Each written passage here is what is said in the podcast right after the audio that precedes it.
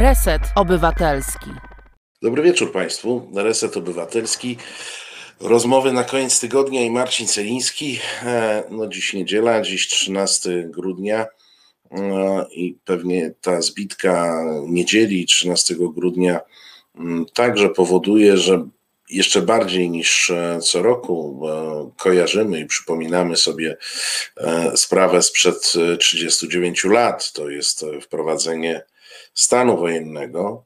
E, ewidentnie, w, jeśli chodzi o naszą historię dwudziestowieczną, historię PRL-u, e, daty znaczącej i jednej z podstawowych. Mm, e, nie wiem, czy warte to takie ma pozytywne konotacje, ale no, należy ją pamiętać. Nie wiem, czy, czy warto.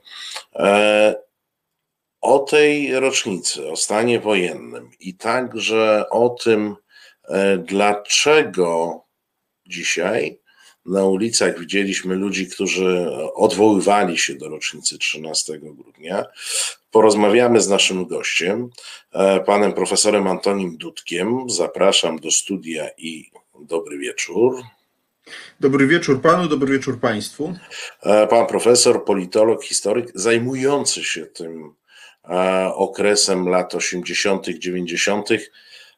I od razu zapytam, widział Pan e, dzisiejsze, dzisiejsze demonstracje, widział Pan ilość haseł, symboli e, odnoszących się e, do stanu wojennego, a jednocześnie mamy rok 2020 i ja dzisiaj, tak przygotowując się do tego programu, skojarzyłem, że w tym roku głosował rocznik 2002, co jest w ogóle z mojej perspektywy jakimś zupełnie nieprawdopodobnym. Ludzie urodzeni w 2002 e, e, roku uczestniczyli e, w wyborach prezydenckich, a przynajmniej część z nich, tych, którzy już mieli ukończone 18 lat.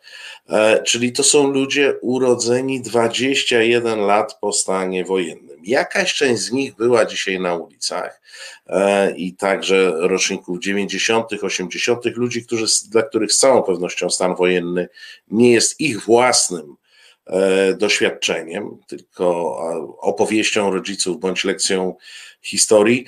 Mm, co się stało 13 grudnia jaka, jakie symbole wtedy stworzyliśmy, że one są używane do dziś zresztą przez wszystkich w, w polskiej polityce i w polskim życiu społecznym.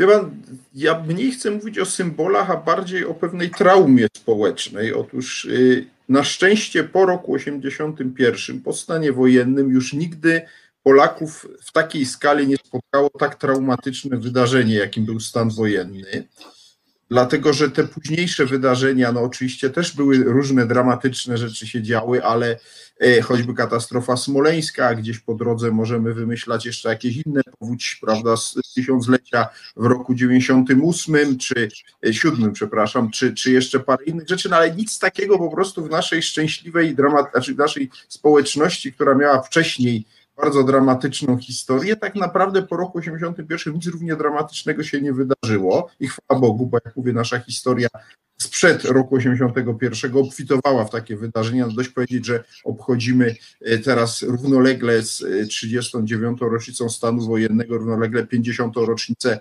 masakry robotniczej na Wybrzeżu, prawda? E, no i mamy oczywiście za sobą epokę stalinowską, mamy drugą wojnę światową, więc mówiąc krótko, mamy mnóstwo dramatycznych wydarzeń, tylko że one się gdzieś tam zatarły w czasie.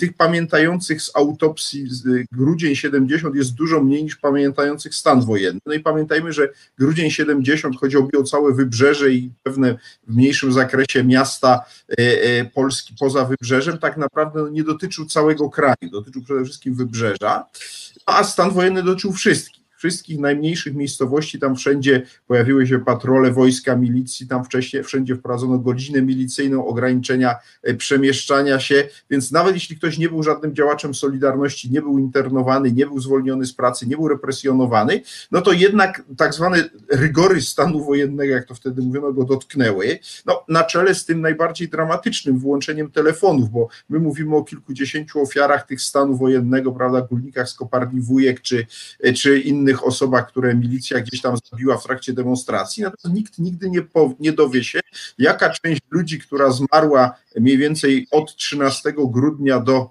w różnych regionach te telefony włączano po kilku czy kilkunastu tygodniach, ale w tym czasie y, przeżyłaby, gdyby w porę wezwano na przykład pogotowie ratunkowe, a do, nie było łączności telefonicznej, więc jakaś część osób, które wtedy zmarły, bliżej nieokreślona, zmarła właśnie dlatego, że telefony zostały wyłączone na długie tygodnie i nie sposób było wezwać pomocy. No i właśnie, to jest mówiąc krótko suma, no już nie mówię o tych wszystkich ludziach, którzy gdzieś tam utknęli, prawda, albo mieli za moment wyjechać za granicę, bo to jest epoka, kiedy, prawda, granice się na moment otworzyły, albo mieli właśnie z niej wrócić i, i musieli dramatyczne decyzje podejmować, czy wracać do tej Polski, co do której w pierwszych zwłaszcza e, dniach i tygodniach nie było jasne e, właściwie, co się dzieje w tym kraju tak naprawdę, drąży, krążyły dramatyczne różne informacje o jakichś właśnie nadzorowane na Chile, prawda, o obozach przejściowych na stadionach. Stadionach, tak. No właśnie, dokładnie tak, tam Tadeusz Mazowiecki miał umrzeć na tym stadionie. E, no oczywiście to się później w miarę upływu dni wyjaśniało, że to nie jest aż tak dramatyczne. Niemniej jednak e, to było niewątpliwie coś, co bardzo mocno wpłynęło na, powiedziałbym, świadomość ludzi, którzy dzisiaj mają lat 50 bądź więcej. Więc to jest jednak ciągle doświadczenie pokoleniowe bardzo mocne i stąd no, to jest przekazywane oczywiście młodszym i kiedy dzisiaj ludzie próbują protestować przeciwko rządom PiSu, odwołują się do tego doświadczenia, tak jak zresztą PiS, przypomnę, sam organizował 13 grudnia demonstrację w czasach rządów Platformy, tą datę też nie przez przypadek wybierał. To jest po prostu data, która jest y, y, bardzo nośna psychologicznie dla każdej opozycji. Każda, myślę, że jeszcze przez jakiś czas kolejne formacje opozycyjne, ktokolwiek nikt nie będzie, będą do tego 13 grudnia się odwoływały jako do symbolu oporu przeciwko bezprawiu władzy. No bo tak, tak właściwie ten 13 grudnia jest postrzegany świadomości społecznej, że oto y, rządzący nadużyli swojego władzy, y, narzucili obywatelom y, coś, czego oni w większości nie akceptowali, no i to jest ta data, do której się odwołują po prostu kolejni protestujący. No ale jaki proces e, wtedy Wojciech Jaruzelski przeprowadził? Bo e, gdybyśmy e, przyjęli na chwilę taką optykę, że jesteśmy e, obaj rocznik 2002, e, mm, znamy historię tylko z jakiegoś tam podręcznika i to dosyć mgliście, bo jak wiadomo w kursie szkolnym rzadko kiedy dochodzi się do historii współczesnej, raczej tam gdzieś. Druga wojna światowa to jest, e, to jest koniec edukacji, no, ewentualnie jakiś początek PRL-u, bo nie ma czasu, no ale patrząc z tej perspektywy i znając powiedzmy jakieś podstawowe dane, to można by było powiedzieć tak. Z jednej strony była, mm, był 10-milionowy ruch społeczny, Solidarność, e, występujący jako związek zawodowy, no ale obok była ta Solidarność Rolnicza, był NZS, czyli dosyć duży ruch opozycyjny, który także jakoś się jakoś się e, organizował, nie, nie, tyl, nie, nie, zawsze udawał e, związek zawodowy, nie w każdym aspekcie e, działalności.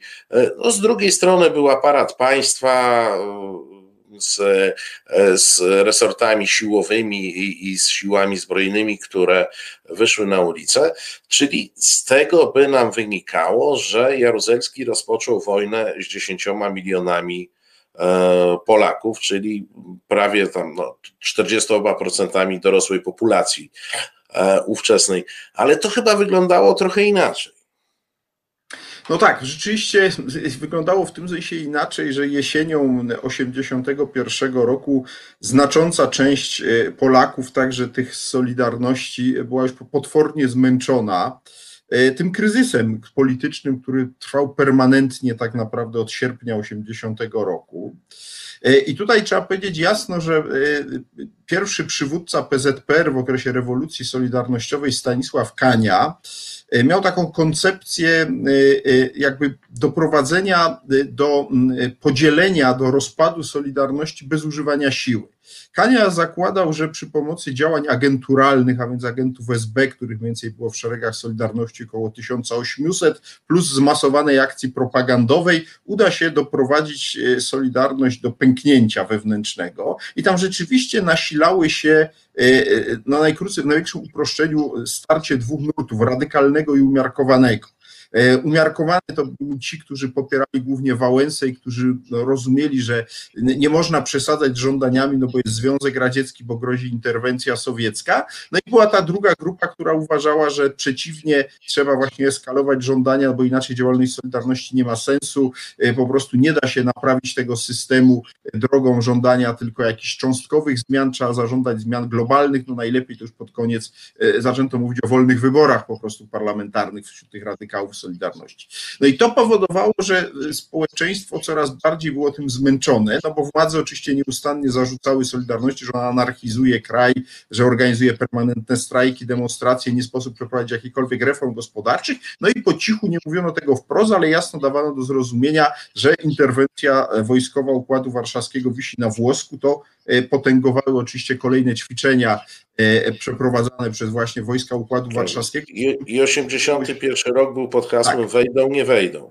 Dokładnie. Jesienią 81 roku urządzono największe w ogóle w dziejach Układu Warszawskiego manewry wojskowe Zapad 81 właśnie na terytorium Polski i to oczywiście wszystko miało służyć jakby no zmęczeniu, zmiękczeniu e, społeczeństwa i ponieważ generał Jaruzelski, który zajął miejsce Kani, który nie wierzył już w tą taktykę taką tak zwanych odcinkowych konfrontacji, uznał, że e, trzeba po prostu zrobić jedną dużą konfrontację, a że wyniki badań opinii publicznej go e, w tym kierunku pchały, bo, bo widział, że to właśnie nie tyle ludzie zaczynają popierać władzę, co coraz mniej popierają Solidarność, czyli zobaczył z badań na przestrzeni roku 81 to poparcie dla Solidarności słabnie, nawet wśród jej członków, no to założył, że być może opór społeczny nie będzie tak duży, y, y, y, jakby można było się spodziewać po tak ogromnej organizacji. No i okazało się po 13 grudnia, że, że Jaruzelski miał rację. Znaczy, jak na rozmiary Solidarności, skala tych protestów strajkowych była no,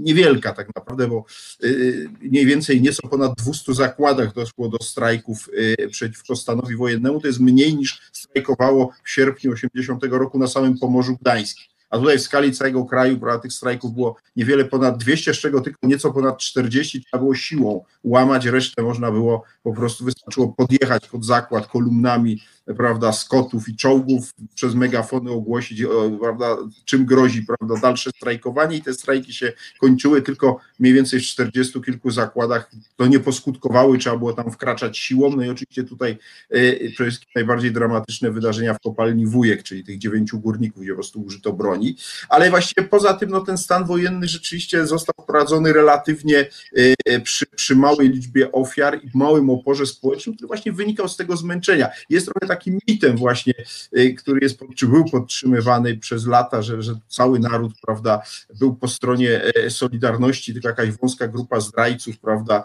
e, była po drugiej stronie. Nie, w rzeczywistości Polacy byli mocno podzieleni, tak jak są dzisiaj i obóz władzy miał pokaźne poparcie społeczne. Ja je szacuję na, na 20-30% ogółu populacji e, i to, to, było, to było to twarde zaplecze. Oczywiście to się też rozkładało podobnie jak dzisiaj różnie w różnych ośrodkach. Wielkie miasta były bastionami Solidarności, polska prowincja i wieś, tam znacznie mocniej władza ludowa e, się trzymała. No i to można powiedzieć, że w tym sensie mamy pewne podobieństwa. Natomiast oczywiście no, różnica jest zasadnicza, tam ta władza nigdy nie poddawała się legitymizacji w postaci wolnych wyborów, prawda? Stale głosowano, tak zwane odbywały się tak zwane głosowania na jedną listę, na rzeczywistości e, tamta władza swoją legitymację do rządzenia czerpała ze wschodu, z, ze Związku Sowieckiego. Be, bez tego komuniści o, oczywiście mówili z uwarunkowań geopolitycznych. No tak, tak to się eufemistycznie nazywało, ale jest jasne, że w 45, 6, 7, 8 roku komuniści nie byliby w stanie przejąć władzy Polsce e, drogą jakichkolwiek demokratycznych wyborów, bo byli niepopularni. E, I w związku z tym tylko Armia Czerwona mogła im dać tą władzę, która się później reprodukowała i która zresztą łagodniała, bo trzeba powiedzieć jasno, zwłaszcza od epoki rządów Gierka, poziom, e, tak powiem, brutalności tej władzy jednak był coraz mniejszy. Nie przypadkiem Gierek się nigdy nie zdecydował na użycie broni palnej, e, tak jak Gomułka jeszcze na wybrzeżu, choć byli tam towarzysze, którzy sugerowali użycie siły w 80 roku, on się na to nie zdecydował. Jaruzelski się wprawdzie zdecydował, e, ale moim zdaniem też tutaj było to w bardzo ograniczonym stopniu. To znaczy kopalnia Wujek moim zdaniem była rodzajem demonstracji siły. Moim zdaniem to zrobiono tam dlatego, żeby pokazać gdzie indziej, żeby komuś nie przyszło do głowy e, naśladowanie górników. I to jak myślę podziałało, jednak trzeba powiedzieć jasno, że poza no, zupełnie incydentalnymi grupkami młodych ludzi, którzy gdzieś tam się naczytali książek o Armii Krajowej, którzy próbowali jakieś tworzyć takie grupy, prawda, quasi zbrojne, czy jakąś tam grupą ludzi, która gdzieś na, na Zagłębiu Miedziowym podkładała bomby pod, pod, pod drzwi różnych aktywistów, tak zwani bombiarze Zagłębia Lubińskiego, to, to właściwie poza tym, no, można powiedzieć, że był ruch pokojowy w stanie wojennym. Oczywiście rzucano kamieniami bzomowców, ale no, nie mieliśmy do czynienia z żadnym terrorem politycznym, prawda, czy, próbami zamachów. Dlaczego? No między innymi dlatego, że podziałał ten przykład z kopalni Wujek. No, zda, ludzie sobie zdawali sprawę z drugiej strony, że w starciu z tym państwem nie mają szans, prawda, jeśli to pójdzie na, na, na, na walkę, prawda, uliczną. I w tym sensie, w tym sensie Solidarność rzeczywiście konsekwentnie podtrzymywała tą pokojową strategię walki przez całą dekadę lat 80. I to, i to się okazało jej wielkim sukcesem. Bez, bez niewątpliwie takich metod, jakie Solidarność stosowała, czyli pokojowych, znacznie trudniej było nam wyjść z PRL-u, z dyktatury w sposób bezkrwawy. No ale to no, rozpoznanie, o którym Pan mówi, to badania e, opinii społecznej, które wtedy już e, były przeprowadzane przez OBOP mm, i przez e, socjologów chyba z Uniwersytetu Warszawskiego, one pokazywały ten, ten trend odchodzenia od poparcia mm, Solidarności. To rozpoznanie Jaruzelskiego było trafne także w kwestii przewidywania bo ta dziesięciomilionowa Solidarność, która dzisiaj jest tą mityczną siłą ta wojna e, polsko-jaruzelska, która gdzieś tam e, przez lata 80., 90. jeszcze taki symbol funkcjonował, nie była określeniem prawdziwym. Raz e, sama Solidarność nie była jednolita poza podziałem, o którym Pan mówił, na radykałów i tych umiarkowanych, no to wiadomo, że tam było mnóstwo innych podziałów związanych i z interesami regionalnymi, i inne grupy prawdziwków, nieprawdziwków i tym podobnych, no ale to oczywiście wiedzieli albo insiderzy, albo, albo SB, bo to była wiedza taka, która e, przy ówczesnych środkach komunikacji nie była powszechna. Natomiast e, bardzo szybko Polacy e, pogodzili się ze stanem wojennym i Polacy w swojej masie, mimo tego, że E, to, o czym e, Jaruzelski mówił i co obiecywał, że stan wojenny spowoduje poprawę gospodarczą, poprawę jakości życia, to tej obietnicy nie dotrzymał, bo nic takiego się nie stało. Ale e, kiedy powstał OPZZ, czyli powrót do e, takich towarzyszących, mówiąc oględnie, władzy związków zawodowych, to one błyskawicznie, te związki zawodowe skupiły 5 milionów ludzi, ponad 5 milionów ludzi. E, natomiast wtedy można szacować aktywistów Solidarności pewnie na 20 czy 30 tysięcy e, ludzi w skali kraju i faktycznie w kilku dużych ośrodkach. Czyli tak naprawdę ten stan wojenny Polacy wtedy e, przyje, w swojej masie, jeszcze raz powiem, żebyśmy nie, nie, nie weszli w swojej masie, przyjęli dosyć gładko, szybko się z nim pogodzili i przeszli do porządku dziennego, do zwykłego życia. No tak, rzeczywiście prawdą jest, że opór przeciwko stanowi wojennemu także w następnych miesiącach po jego wprowadzeniu nie był duży i tu mamy właściwie apogeum w postaci 31 sierpnia 1982 roku, kiedy rzeczywiście dochodzi do masowych demonstracji aż w 66 miastach. I to jest pewien rekord, ale zarazem to jest apogeum właśnie wsparcia dla e, nielegalnej, już wtedy zawieszonej formalnie Solidarności, natomiast kiedy miesiąc później ekipa Jaruzelskiego przeprowadza ustawę w Sejmie, która likwiduje ostatecznie Solidarność, bo, która była od wprowadzenia stanu wojennego formalnie tylko zawieszona, to na proklamowany przez władze tej konspiracyjnej Solidarności strajk generalny 10 listopada, właściwie nieliczne tylko zakłady przerywają pracę, to właściwie jest kompletna klęska tej podziemnej Solidarności. No i później te demonstracje uliczne w kolejnych latach są coraz słabsze, stopniowo zmniejsza się też liczba e, wydawanych, bo to jest taki wskaźnik e, potencjału opozycji, liczba wydawanych czasopism podziemnych, widać wyraźnie, jest taki, taka statystyka, prawda, bo to dość dokładnie y, liczono, y, Służba Bezpieczeństwa to liczyła, wyraźnie po roku 82 ta liczba tytułów ukazujących się spada i ten spadek właściwie tak naprawdę będzie cały czas następował aż do połowy lat 80., dopiero mniej więcej od roku 87 nastąpi odbicie od dna i opozycja zacznie trochę łapać wiatr w żagle, co będzie efektem rozczarowania rzeczywiście rosnącej liczby Polaków, no tymi efektami, oczywiście brakiem efektów reform, o których Pan wspomniał, bo Jaruzelski wprowadzając stan wojenny zawarł e, no właśnie z Polakami taką niepisaną umowę, która się sprowadzała do tego, ja tu wprowadzam stan wojenny, bo Solidarność anarchizuje kraj, uniemożliwia mi reformy, ale będą wprowadzone reformy, my absolutnie się z tego nie wycofujemy, będą ambitne zmiany i za kilka lat one dadzą owoce. No i właśnie po kilku latach to się właśnie więcej rysuje e, e, przełom roku 85-6 w badaniach nastrojów społecznych widać wyraźnie, że taki poziom optymizmu, który z bardzo niskiego poziomu, ale jednak piął się w górę e, między rokiem 82 a 85, od 86 znowu zaczyna się zmieniać i zaczyna iść w dół, zwłaszcza oceny sytuacji gospodarczej. Później dopiero jakby są coraz gorsze, a później ślad za tym zaczynają się także coraz gorsze oceny sytuacji politycznej, no bo Polacy są coraz bardziej rozczarowani. No nie ma tych efektów tych reform e, i to, i to jest rzeczywiście e, prawda. To, to jest większość Polaków, ale też pamiętajmy, no, że w ramach tej większości mamy jednak grupy, które właściwie od początku są, e, są tym potwornie wszystkim rozczarowane. To są wszystkim młodzież. To młodzież głównie bierze udział w tych demonstracjach ulicznych i to młodzież, jak tylko ma okazję, ucieka z Polski. Prawda? To jest ta emigracja szacowana w skali całych lat 80. na więcej prawie milion ludzi, w większości młodych. Oczywiście też dotyczy to w jakiejś części tych elit akademickich, prawda, które też, jeśli tylko mają jakąś szansę wyjechać, no to całe mnóstwo naukowców, zwłaszcza z obszaru innych niż humanistyka, tam gdzie łatwiej jest po prostu e, znaleźć pracę w środowiskach akademickich na zachodzie, też cała masa ucieka po prostu e, na zachód, nie tylko w stanie wojennym, ale także później. To jest oczywiście emigracja e, jednak w dużym stopniu ekonomiczna. Tutaj tych prześladowanych politycznie jest pewna grupa, ale to też można powiedzieć jest wyraźna mniejszość, bo oczywiście władze też wspierają emigrację działaczy Solidarności i tak naprawdę nie przeszkadzają z zasady się pozbywać tych potencjalnych buntowników, ale tutaj ten odsetek to jest tak naprawdę może, może, może kilkadziesiąt tysięcy ale to już raczej bliżej 20-30 niż 90 tysięcy ludzi, którzy wyjeżdżają jakby z przyczyn stricte politycznych. Natomiast cała reszta e, wyjeżdża po prostu z przyczyn, z przyczyn ekonomicznych, po prostu nie widząc szans na ułożenie sobie życia e, w Polsce takiej, jakiej ona była u schyłku PRL-u, czyli kraju, w którym się właściwie wszystko sypie.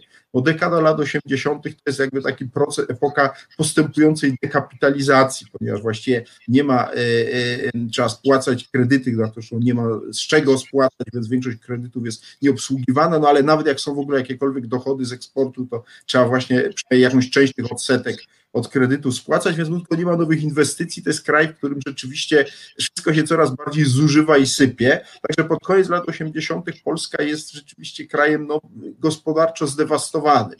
Y, y, po dekadzie lat 70., po tej forsownej industrializacji, prawda, po tych różnych gierkowskich inwestycjach, no, nagle się okazuje, że spora część z nich po prostu albo w ogóle padła, albo ledwo zipie albo działa na, na pół, pół obrotów czy na jedną trzecią. No, dlaczego? No bo brakuje owego wsadu dewizowego, komponentów, dodatków. Więc to jest rzeczywiście epoka, epoka takiej zapaści, powiedziałbym. To zresztą widać świetnie w filmach, jak się ogląda nawet legalnie robione oficjalne filmy z lat 80., taka szaro, buro i ponuro, prawda? E, e, wyłania się tam taka, taka po prostu sza, sza, depresyjność e, tamtej dekady. No i to, to, to, to, to też Jaruzelskiemu do pewnego momentu pomagało, no bo ludzie ludzie, ludzie się, on świetnie pokazuje, moim zdaniem najlepszy chyba film o tej dekadzie, czyli Ucieczka z kina Wolność Wojciecha Marczewskiego, z takim fantastycznym zdaniem, prawda, przypomnę tym, co nie widzieli, że tam chodzi o to, że w jednym z kin PRL-u aktorzy się zbuntowali, to jest oczywiście nawiązanie do, i nagle z ekranu zaczynają mówić innym tekstem, to oczywiście jest nawiązanie do, do, do jednego z słynnych filmów Woody Allena, Purpurowej Róży z Kairu, gdzie tam właśnie te, te on pierwszy na to wpadł, no ale w razie motto tego jest takie, jak tam tłumaczy y, y, Gajosowi, który, który, który jest takim w mieście, jeden z jego rozmówców, że e, skoro ludzie się przestali buntować, to materia się musiała zbuntować, prawda? I to jest właśnie symbol, symbol e, można powiedzieć, dekady lat 80. Właśnie taka szarość, e, świetnie pokazana przez przez tę, tą łódzką, zadymioną, zbrudną ulicę, w której się ta akcja tego filmu o, o, odgrywa. Więc, więc to, to jest moim zdaniem kwintesencja tego, owszem, ludzie akceptują stan, może inaczej, ludzie godzą się ze stanem wojennym, go nie akceptują, ale po prostu nie widzą żadnej alternatywy, no to, no to żyją tu, gdzie się urodzili, nie mając dość odwagi czy szans ani możliwości ucieczki za granicę, no zostają i jakby są coraz bardziej bierni i ta bierność się później zresztą będzie mściła już po przełomie ustrojowym roku 80 1989, kiedy na przykład prawda, Mazowiecki, rząd Mazowieckiego przystąpi do budowy samorządu lokalnego, dojdzie do pierwszych całkowicie demokratycznych wyborów w maju 90 roku do samorządów i się okaże, że ponad połowa obywateli w ogóle nie bierze udziału w tych wyborach. E, nie kryję, że dla mnie to było ogromne zaskoczenie, ale to mi wtedy uświadomiło, jaka jest skala właśnie tej traumy po stanie wojennym, tej depresji, tego zniechęcenia, tego braku wiary, że w ogóle można cokolwiek zmienić. Ja nie mówię nawet o wyborach z czerwca 89, bo one po pierwsze miały wyższą frekwencję, choć ja też wtedy byłem zaskoczony, że tylko 62% poszło, no ale, ja, ale to były powiedzmy wybory częściowo niedemokratyczne, de facto plebiscyt na rzecz kontynuacji PRL-u. Natomiast już wybory samorządowe, te z wiosny 90 to były wybory, które w pełni pokazały moim zdaniem dziedzictwo stanu wojennego. Znaczy właśnie ten poziom takiego zniechęcenia, takiego, takiej, takiej pasywności społecznej i właściwie tego się już nigdy nie udało później zbudzić. Znaczy jakby Polacy byli byli, byli przekonani, że mało od nich zależy i władze się szybko do tego dostosowały, uznały, że skoro nie chcecie, żeby od was więcej zależało, to okej, okay, my za was załatwimy wszystkie sprawy i, i, i stąd właśnie taka, taka, taka powiedziałbym słabość samorządu w Polsce, który oczywiście stopniowo się budował. To nie jest tak, że go nie było, ale to jednak jest droga pod, pod górkę do dzisiaj. No, no to jest tam jeszcze jest po drodze ważna data, która, e, która też była dosyć symboliczna, czyli 84 rok, kiedy Wojciech Jaruzelski ogłosił moratorium na spłatę polskich długów, czyli de facto ogłosił bankructwo państwa, które przestało być wypłacalne. On to zrobił po to, żeby e, e, skupić więcej środków budżetowych na, na ratowaniu sytuacji wewnętrznej, no ale to już była taka, to był już taki korkociąg lotniczy, to znaczy on w ten sposób odciął sobie jednocześnie więzi z kooperantami e, z Zachodu i to, to, to była... Ale tutaj wejdę w słowo, te więzi de facto były przecięte 13 no, grudnia. Już sankcjami, sankcje. tak. Amerykańskie sankcje, które Reagan wymusił też na Europie Zachodniej, właściwie od tego momentu Polska była odcięta od Zachodu. Także to, to zawieszenie tych spłat to już był tylko kropka na D. To nie było jakieś... Polska była bankrutem tak naprawdę już w końcu lat 70., tylko że do 13 grudnia ciągle Zachód, zwłaszcza po wybuchu rewolucji solidarnościowej był skłonny finansować ten polski eksperyment no, jako element rozmiękczania bloku sowieckiego. Po poprowadzeniu stanu wojennego po prostu ten kranik z pieniędzmi został zakręcony. E, I faktycznie to, co chyba lata 80. przyniosły w sferze społecznej, to i e, wykazane w badaniach, ale też mogę się odwołać do już własnego doświadczenia, takie poczucie beznadziejności. Znaczy w moim kręgu towarzyskim e, e, licealistów ówczesnych lat 80., to e, pomysł na rozwój to był pomysł na wyjazd do Reichu bądź do Austrii, bo to akurat w moim liceum był niemiecki, więc warto było się uczyć.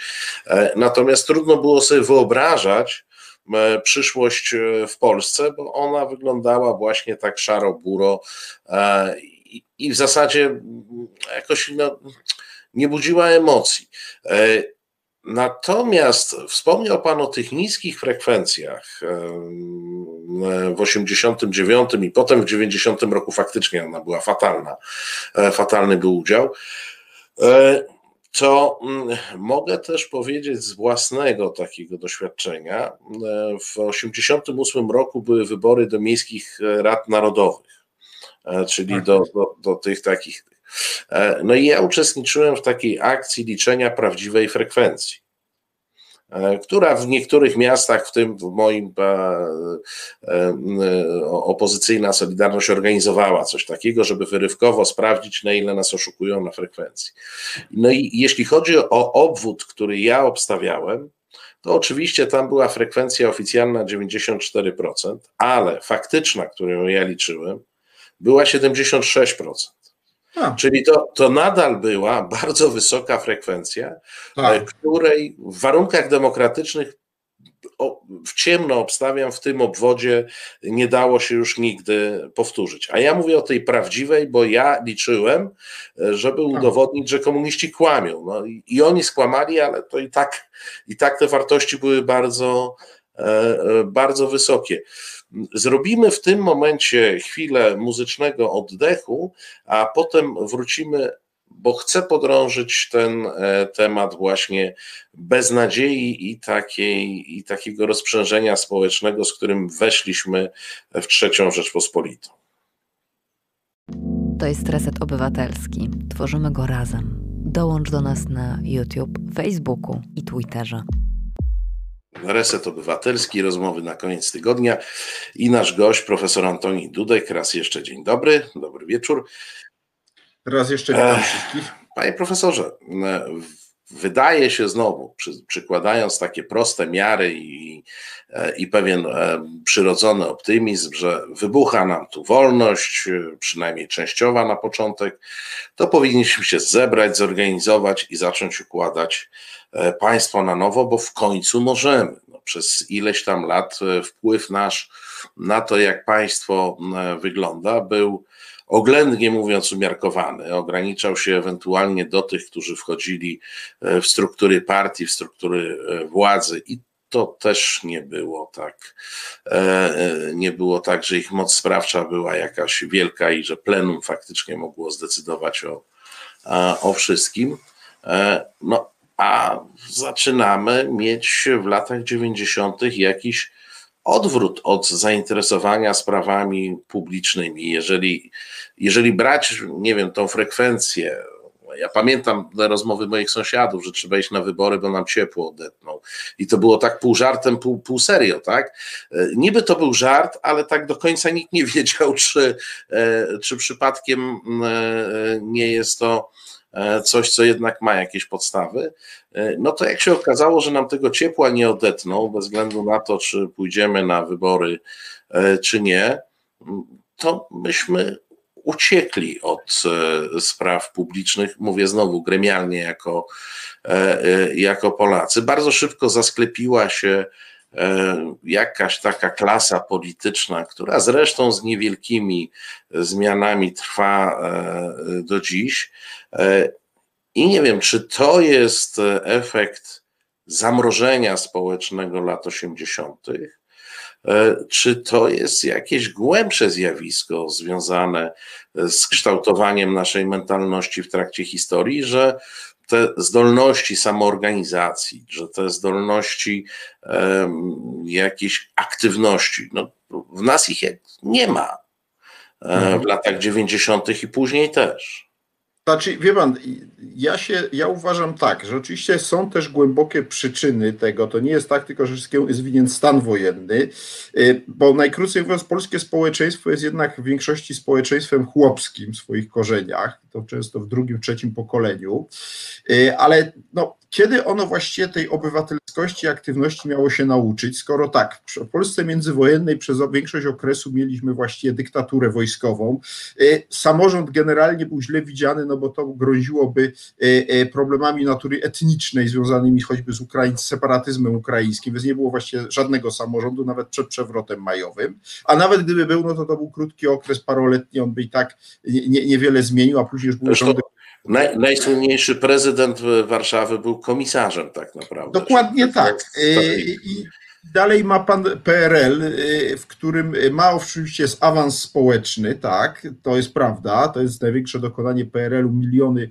młodych, y, zwłaszcza ludzi, chłopców i dziewczyn y, budują huty i inne wielkie zakłady, dostają szansę na jakieś lepsze czy gorsze wykształcenie, na, na, na, na, na mieszkanie, natomiast absolutnie jedyne, czego się od nich nie wymaga, to żadnej aktywności obywatelskiej. Mają słuchać tego, co władza ludowa mówi, bo ona działa na ich rzecz, kropka. A jak ktoś ma wątpliwości, to tu są panowie z UB czy SB i mu wyperswadują, żeby tych wątpliwości nie miał. I oczywiście gdzieś tam się rodzą, prawda, to polski październik, idee jakiś rad samorządu robotniczego, ale to wszystko jest natychmiast eliminowane jako no, antykomunistyczne, wrogie, prawda, podejrzane.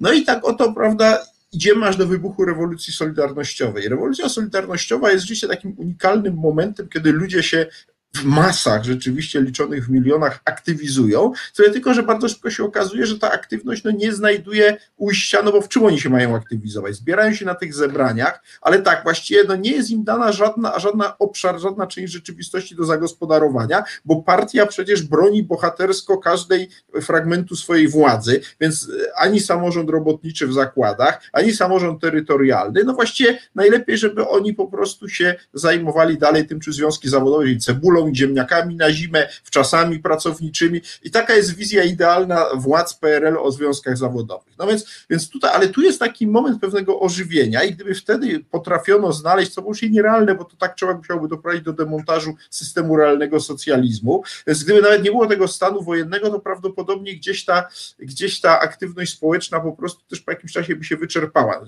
I tak naprawdę decydujący moment przychodzi moim zdaniem po roku 89. Bo to jest jeszcze taka teoria, że wszystkiemu Magdalenka, spisek, tam się elity dogadały, a ten naród spragniony demokracji, prawda, i, i, i, autentyczności, to by naprawdę odżył, gdyby nie ta Magdalenka. I to już jest bzdura zupełna, bo Magdalenka tylko otworzyła pewne możliwości i tak naprawdę prawdziwy problem się zrobił właśnie przy okazji tych wyborów, o których mówiłem, wyborów samorządowych, które się okazało, że jest tak mało ludzi chętnych do brania, jak to wtedy mówią, weźcie sprawy w swoje ręce, hasło Wałęsy, prawda? I później przy okazji właśnie wyborów prezydenckich, gdzie się pojawia Tymiński, który jest właśnie takim symbolem wiary w cuda, czy on pokazywał, jak wielu Polaków jest skłonnych do myślenia magicznego, że oto milioner, prawda, z zachodu wie, jak tutaj, prawda, rozwiązać polskie sprawy przy pomocy paru sloganów wypowiedzianych fatalną polszczyzną. Oczywiście Tymiński przegrał, Wałęsa wygrał, ale właściwie y, elity solidarnościowe w tym czasie były już na tyle skłócone,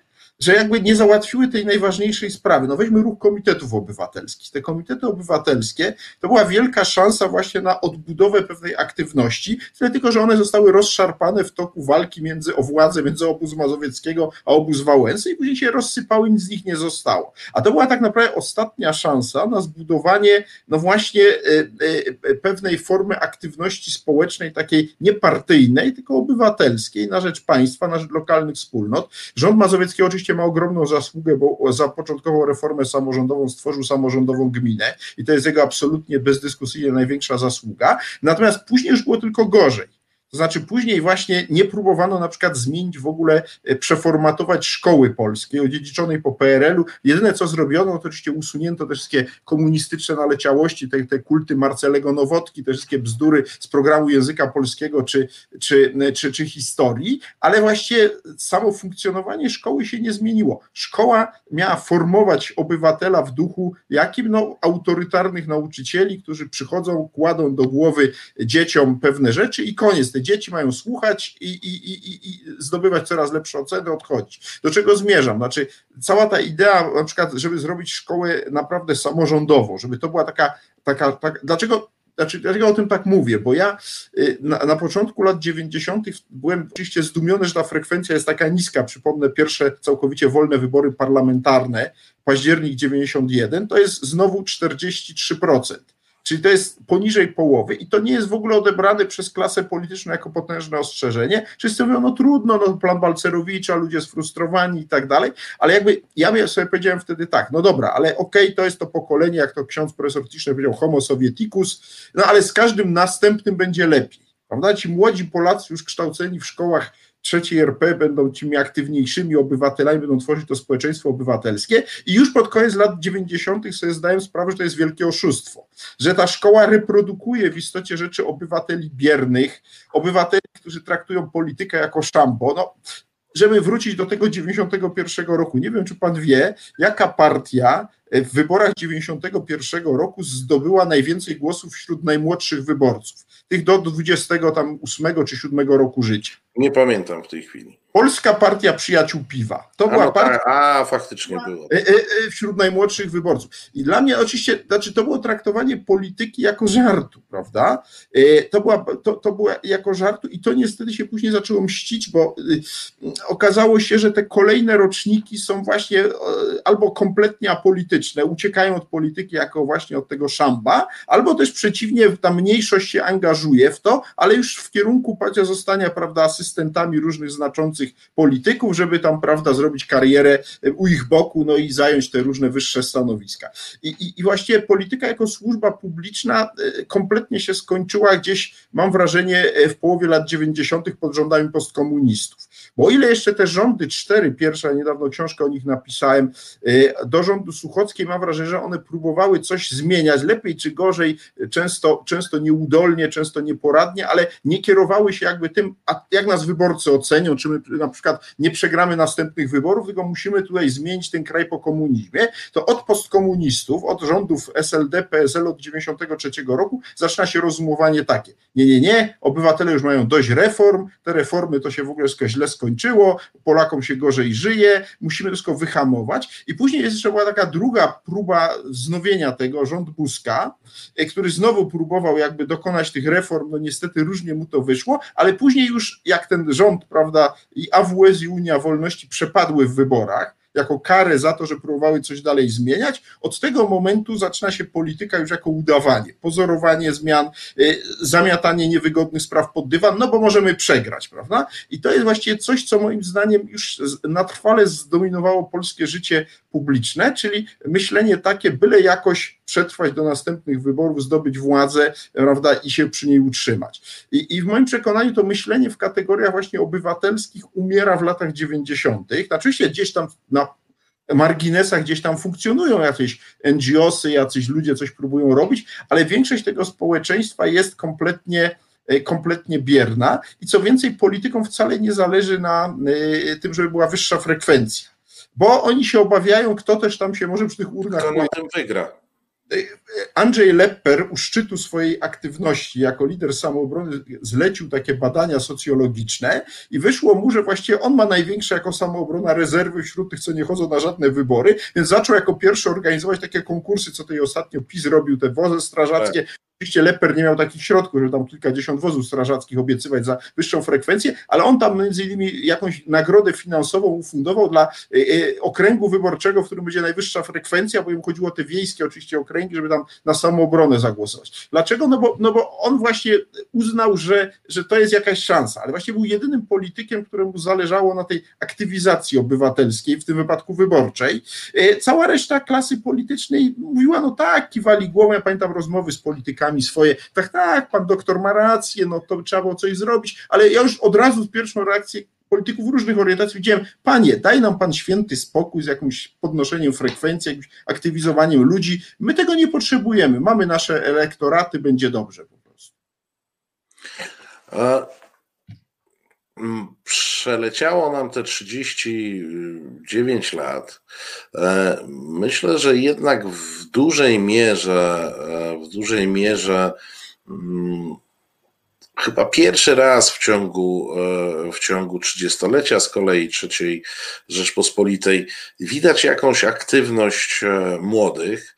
I ja wiem, że można ich liczyć jako nisze, ale prawda jest taka, że w demokracji wcale nie, nie rządzi ten, e, nie rządzi większość, tylko rządzi ten, który jest lepiej zorganizowany i narzuca język i narzuca mm, kategorie pojęciowe.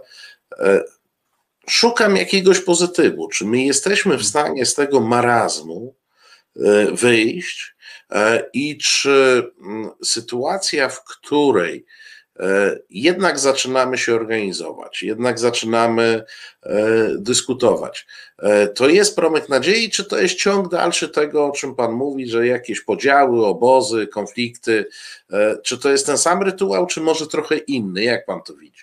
Wie pan, ja myślę, że jest takie pojęcie, które jest mi bardzo bliskie, myślę, że kryzys rodzi zmianę. Jesteśmy teraz właściwie w pierwszej fazie kryzysu, który, który wywołała pandemia. I moim zdaniem to jest rzeczywiście początek głębszych zmian społecznych. Y, dlaczego? Dlatego, że no, nawet jak pandemia się skończy, to nie skończą się skutki pandemii, gospodarcze skutki pandemii, ale także psychologiczne. To jest dzisiaj trudne do opisania, natomiast myślę, że większość z nas sobie zdaje sprawę, że y, ciężko będzie nam wrócić do tej rzeczywistości w wielu wymiarach, jaka była jeszcze przed marcem tego roku. E, I to będzie oczywiście też rzutowało na zachowania polityczne, e, na zachowania właśnie wyborcze. Tyle tylko, że no właśnie nie wiemy, kiedy będą te wybory i przede wszystkim nie wiemy, e, jak będzie ta architektura opozycji się w nich kształtowała, bo jakby obóz pisowski ma swoje problemy, ale on i tak jest o niebo bardziej skonsolidowany od tej strony opozycyjnej. Dziś nie widać po stronie opozycyjnej żadnej siły, która by wyraźnie dominowała. Jest tam wprawdzie Platforma Obywatelska, która może i jest masą upadłościową, ale ogromną, ciągle ma te 20 parę procent poparcia. Jest z drugiej strony aspirujący do zajęcia jej miejsca ruch Hołowni, który ma tych procentów kilkanaście i trudno powiedzieć, czy będzie. Ale jedno posłankę, nie. wpływ na rzeczywistość. A no właśnie, na razie ma, no tak, ale powiedzmy sobie szczerze, że dzisiaj no, posłowie opozycji mają niewielki wpływ. Często lepiej mieć działaczy w terenie aktywnych niż tych posłów w Warszawie, którzy są w opozycji niewiele mogą, prawda? E, no i mamy oczywiście lewicę, która też jest podzielona i trudno powiedzieć, co ostatecznie się tam wytopi z tego tyglu między partią Razem a SLD. No i mamy PSL, który gdzieś tam jest tym języczkiem uwagi, jeśli przetrwa, a pewnie znowu przetrwa, to on będzie decydował, kto będzie miał tą większość w Sejmie. No i teraz ulepienie z tego, z tych, tych podmiotów opozycyjnych dzisiaj, pewnego e, e, rządu, na przykład koalicyjnego z jakimś sensownym programem, to jest gigantyczne przedsięwzięcie intelektualne, które wymagałoby już dzisiaj pracy, nawet w perspektywie, jak nie mówią, a za trzy lata, no to to jest jeszcze ogromna perspektywa, że nie wiemy, że jest za trzy lata, może być szybciej. Ja nie widzę po stronie e, opozycji tych głównych polityków jakiejś chęci zastanawiania się, co oni właściwie chcieliby zrobić, gdyby im się przypadkiem zdarzyło wygrać wybory i dojść do władzy. Znaczy, ja nie jestem w stanie powiedzieć, jaki jest ich stosunek do różnych działań, które PiS podejmuje, e, które będą jakoś tam zaawansowane. No, no podam przykład, no, centralny port komunikacyjny. Znaczy, tam są potężne działania, angażowane są ogromne środki finansowe, tak, ze strony budżetu. Nam się to może nie podobać, ale być może za trzy lata ta budowa się nawet zacznie. I teraz co? co? W momencie, w którym y, dochodzi rząd opozycyjny do władzy, on to kontynuuje, czy tego nie kontynuuje? No przydawałoby się jakieś stanowisko w tej sprawie, prawda? Y, no mamy legendarną, e, już nie chcę mówić o elektrowni jądrowej, bo ja w ogóle nie wierzę, że takowa w Polsce powstanie. PiS ostatnio ogłosił, że w 2043. No. Ale mamy szereg projektów z bliższym horyzontem czasowym, co do których opozycja powinna się e, mieć stanowisko, bo, bo oczywiście można rozumować tak, jak to robi jeśli PiS mówi, że coś jest białe, to Platforma zawsze powie, że jest czarne albo odwrotnie. To jest wszystko fajnie na poziomie retoryki w mediach tego teatru politycznego, no ale za tym musi też iść jakiś program, jakiś plan, e, e, no, wykraczający poza taką czystą negację z prostego powodu. E, ludzie się dzisiaj powoli odwracają od PiSu, szukają jakiejś alternatywy, tak? I, i można, można się nie zgadzać z PiSem, ja jestem bardzo krytyczny wobec tej partii, ale ona przed 2015 rokiem, organizując choćby te kongresy Polska Wielki Projekt, budując ponad 200-stronicowy program, miała jakieś wyobrażenia o tym, co chce w Polsce zmienić. Jak to wyglądało, to wszyscy zobaczyliśmy. Diagnoza moim zdaniem była dobra, wykonanie czy terapia katastrofalna. Diagnoza różnych polskich problemów, bo przecież to nie jest tak, że mieliśmy kraj, w którym fantastycznie działało szkolnictwo, sądownictwo, służba zdrowia. No nie, mieliśmy różne problemy. No to, to, to, trochę miodu w tych rzekach brakowało. No oczywiście, tylko ja zmierzam do tego, że dzisiaj ja nie widzę po stronie opozycji, a jest już, ta, te, te środowiska są piąty rok w opozycji i to było świetnie widać w 2019 roku, że tam każdy sobie rzepkę skrobie, prawda, a później zobaczymy, jak już będziemy mieli tą większość w Sejmie, to się spotkamy, może zbudujemy jakąś koalicję, może, może to tak nie działa. Jeśli się chce przeciągnąć tą część wyborców która się waha, która już właściwie odeszła od PiSu, ale się rozgląda, kogo by tu poprzeć, to opozycja musi zbudować, prawda, pewien sojusz trwały, pewną koalicję jeszcze przed wyborami z jakimś programem, że tutaj są rozmowy, że tu jest zespół do spraw służby zdrowia, zespół do spraw właśnie tych inwestycji infrastrukturalnych, do spraw polityki zagranicznej i tak dalej i oni tam ze sobą dyskutują, co by tu można było zmienić. Gdyby coś takiego rzeczywiście się zaczęło wykluwać, no bo wie pan, no, poziom demonstracji ulicznych pod hasłem jebać PiS to jest bardzo może niektórym się podoba, podobać, y, to, że w końcu ktoś temu PiSowi tak, tak przywalił. No tylko z tego nic dalej nie wynika dla obywatela, że tak powiem, który, który chce jakiegoś rządu w tym kraju, który, który chce mieć rząd lepszy niż ma. Y, no bo, bo, bo na samym haśle y, negatywnym no, daleko się nie pojedzie. I w tym sensie ja, ja oczywiście doceniam to, to poruszenie, które, które nastąpiło po wyroku Trybunału Konstytu- pseudo Trybunału Konstytucyjnego. No ale właśnie, co zrobić z takim Trybunałem Konstytucyjnym? Prawda? No, my go odziedziczymy, tak? Jeśli nawet y, opozycja wygra wybory parlamentarne, to ten trybunał zostaje i co z tym fantem zrobić, prawda? Tu też trzeba szukać jakichś rozwiązań. Y, na razie nie widzę tego, poza mówieniem, że to jest, prawda, nielegalny trybunał, czy tam częściowo nielegalny, no ale, ale co dalej? No fajnie, że on jest częściowo nielegalny, bo jest tam trzech sędziów dublerów, ale, ale co dalej, prawda, z tym? Więc tutaj trzeba zacząć szukać odpowiedzi, na razie ich nie ma. I dla mnie to jest papierek lakmusowy. Same demonstracje to jest tylko punkt wyjścia, nie ma tego ciągu dalszego. No dobrze, to może mm, przy, przy całym, bo ruchy budują się na e, negacji, e, może po prostu musi powstać alternatywny świat dla obecnej klasy politycznej. E, no to on się czytam, próbuje tworzyć. Jak, ale jak czytam badania, że ludzie nie lubią PiSu, ale z drugiej strony ci sami ludzie badani twierdzą, że nie ufają opozycji i nie są pewni, czy opozycja zbuduje E, e, lepszy rząd niż PiS, no to jest potwierdzenie tego, o czym Pan mówi. Ja mówię o badaniach, które w ubiegłym tygodniu Rzeczpospolita e, publikowała. No to, to może trzeba budować alternatywny świat polityczny. Może to jest jakaś. Wie pan, tylko, tylko ten alternatywny świat polityczny w pewnym momencie musi wejść do tego realnego, czyli stanąć do wyborów. No chyba, że pan będzie chciał ruch rewolucyjny tworzyć, który przejmie no siłę to ja bym się jednak nie palił do takich rozwiązań. A więc wie pan, no to mamy różne próby tworzenia takiego alternatywnego. No można powiedzieć, że Polska 2050 Hołowni to jest próba jakiegoś nowego ruchu. Z drugiej strony ma pan na przykład taki strajk kobiet. Tylko czym jest właściwie strajk kobiet? Bo to nie jest bo o ile Hołownia mówi jasno, tak, ja chcę, powołałem partię polityczną, startuję w wyborach, buduję program e, właśnie i polityki zagranicznej, i gospodarczej i tak dalej, mam think tank, no to strajk kobiet jest taką próbą właśnie alternatywnej polityki, no ale, ale właściwie ograniczoną do jednego obszaru, praw kobiet, tak, a co z całą resztą innych problemów? Prawda? Więc, więc wie pan, budowanie alternatywnego świata polityki wydaje mi się mało realne. Trzeba raczej próbować w tych strukturach, które realnie dzisiaj istnieją i, i e, zbliżać je do siebie. Dlatego, że mówię, w opozycji jest za dużo walki o te przysłowiowe nasze 2%, e, e, które, które musimy odebrać, prawda, sąsiadowi, bo jest takie myślenie, że no najważniejsze jest te 2%, żebym ja je miał więcej, bo później jak już będziemy tworzyć ten rząd koalicyjny, ja dostanę jeden resort więcej, prawda? No i w takim rozumieniu to raczej e, szanse na e, dogadanie się i zbudowanie czegoś trwałego są niewielkie. Czyli mówiąc inaczej, opozycja e, no, musi się na nowo wymyśleć. Być może tam musi rzeczywiście dojść do głębszych zmian personalnych, bo mam wrażenie, że część polityków dzisiaj kierujących opozycją jest ciągle minionej rzeczywistości, znaczy nie rozumie, jest jakby jeszcze w epoce przedpandemicznej, nie zdaje sobie sprawy, że na przykład łatwe rządzenie w Polsce się skończyło. Ja uważam, że Polska trzecia RP dzieli się na dwa etapy.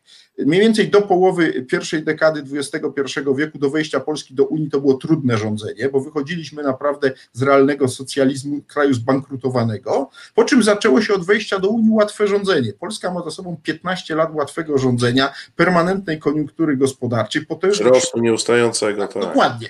I teraz się to skończyło. Dlaczego? Bo oczywiście no, gospodarka się może odbić w przyszłym roku, ale nie zmienia to faktu, że mamy potężne zapóźnienia związane no właśnie z zaniedbaniami na przykład sferze energetyki. Teraz się nasz rząd i słusznie zgodził na e, e, zaostrzenie jakby tych kryteriów, jeśli chodzi o, o neutralność klimatyczną. Tylko co to znaczy? Znaczy, że trzeba jeszcze szybciej odejść od węgla i ja nie bardzo wiem, jak oni to zamierzają zrobić, zgodzili się na to, ale, ale to jest gigantyczne e, wyzwanie i takich wyzwań jest całe mnóstwo i pytanie jest, kto jest w stanie temu sprostać, bo moim zdaniem rząd PiSu sobie nie będzie z tym dawał radę. On sobie znakomicie dawał radę w uruchamianiu programów społecznych, prawda, trzynastki, 500 plus i różnych różnych innych rzeczy, ale teraz się zaczyna od tego roku droga pod górkę i widać już wyraźnie, jak sobie dużo gorzej radzi właśnie z, e, no już nie mówię o służbie zdrowia, bo z tym sobie nikt nie poradził w Polsce jak dotąd, ale z tymi innymi problemami, które się za chwilę e, pojawią, no właśnie na przykład e, kwestią, kwestią ożywiania gospodarki po kryzysie pandemicznym, bo na razie jest tylko pomysł, dajmy im więcej pieniędzy, to się jakoś odpali. No, obawiam się, że to nie tylko zależy od ilości pieniędzy, bo czasem można, tak jak ze służbą zdrowia, ładować kolejne miliardy, a to i tak nie, nie działa. Więc podejrzewam, że polska gospodarka potrzebuje innych zmian niż tylko kolejnych tarcz finansowych prawda? I tak dalej, i tak dalej. I to jest pytanie, czy ktoś ma na to pomysł. Ja ciągle nie widzę tego kogoś. E, I jak długo tego kogoś nie będzie, no to PiS będzie ciągle tym najbardziej, prawda, e, wiarygodny, no bo, no bo on rządzi, jakoś tu się wszystko spina, prawda, kontroluje media publiczne, za chwilę będzie kontrolował większość mediów, bo prezes Obajtek ruszył na zakupy prawda, i za chwilę będzie kupował kolejne przy pomocy Orlenu, więc myślę, że w, me, w przestrzeni medialnej ten przekaz propagandy pisowskiej będzie coraz silniejszy. No oczywiście nie znaczy, że PiS będzie Polską rządził w nieskończoność. Ja uważam, że erozja rządów pisowskich już w tym roku jest bardzo wyraźna, ona się będzie pogłębiać, no ale mogę sobie doskonale wyobrazić sytuację, w której PiS będzie na przykład rządził w następnej kadencji, tylko dlatego, że ta druga strona będzie jeszcze bardziej rozproszkowana. Bo będzie najsilniejszym ze słabych. Wszyscy Dokładnie tak, będzie i będzie miał jeszcze swojego prezydenta, pamiętajmy, do, do tak dekady mamy, prezydenta Dudę, a prezydent w Polsce jest wielkim hamulcowym, czyli wetem może zablokować każdy rząd. Czyli dobrze jest mieć prezydenta po swojej stronie, bo, bo 3 piąte do przełamania prezydenckiego weta w polskim, w polskim rozproszeniu politycznym są mało prawdopodobne. No i to, to są wyzwania, które dzisiaj stoją przed opozycją, dlatego ja na razie mówiąc szczerze, no, y, y, widzę tam jakieś przejawy ożywienia, ale jak na piąty rok, y, powiedziałbym, no już piąty rok trwa, no to to jest bardzo mizerne. To znaczy, jak tam po pięć lat e, trwania w opozycji, to niewiele się tam urodziło, mówiąc krótko. No, urodził się głównie Szymon Hołownia i Polska 2050 i strajk kobiet ostatnio. To są dwie rzeczy, które się. No i oczywiście jest agrounia, pan Kołodziejczak, ale to jest inna bajka, bo to jest taka e, leperiada w wersji e, nowej, prawda, taka 2.0. Prawda? Ale to, to, to nie jest żaden ruch, który można by traktować poważnie, bo to jest ruchem tylko nam, chłopom, rolnikom trzeba dać dużo, a reszta nas nie obchodzi. Dla mnie to taki klasyczny rewindykacyjny ruch, trudno to traktować jako poważną ofertę dla, dla, dla, całego kraju. To, to jest taki klasowy ruch re, rewindykacyjny. Więc mamy strajk kobiet i mamy Hołownię i mamy stare ugrupowania kartelowe, czyli SLD, e, e, e, Platformę Obywatelską i PSL. No dobrze, czyli, czyli jeszcze, jeszcze chwilę czekamy, choć wszystkim nam cierpliwości mm, coraz, coraz bardziej E, brakuje. Bardzo dziękuję za dzisiejszą dziękuję rozmowę. Dziękuję bardzo. Dobrego wieczoru życzę. Dobrego, się. Do zobaczenia. Dobrego wieczoru.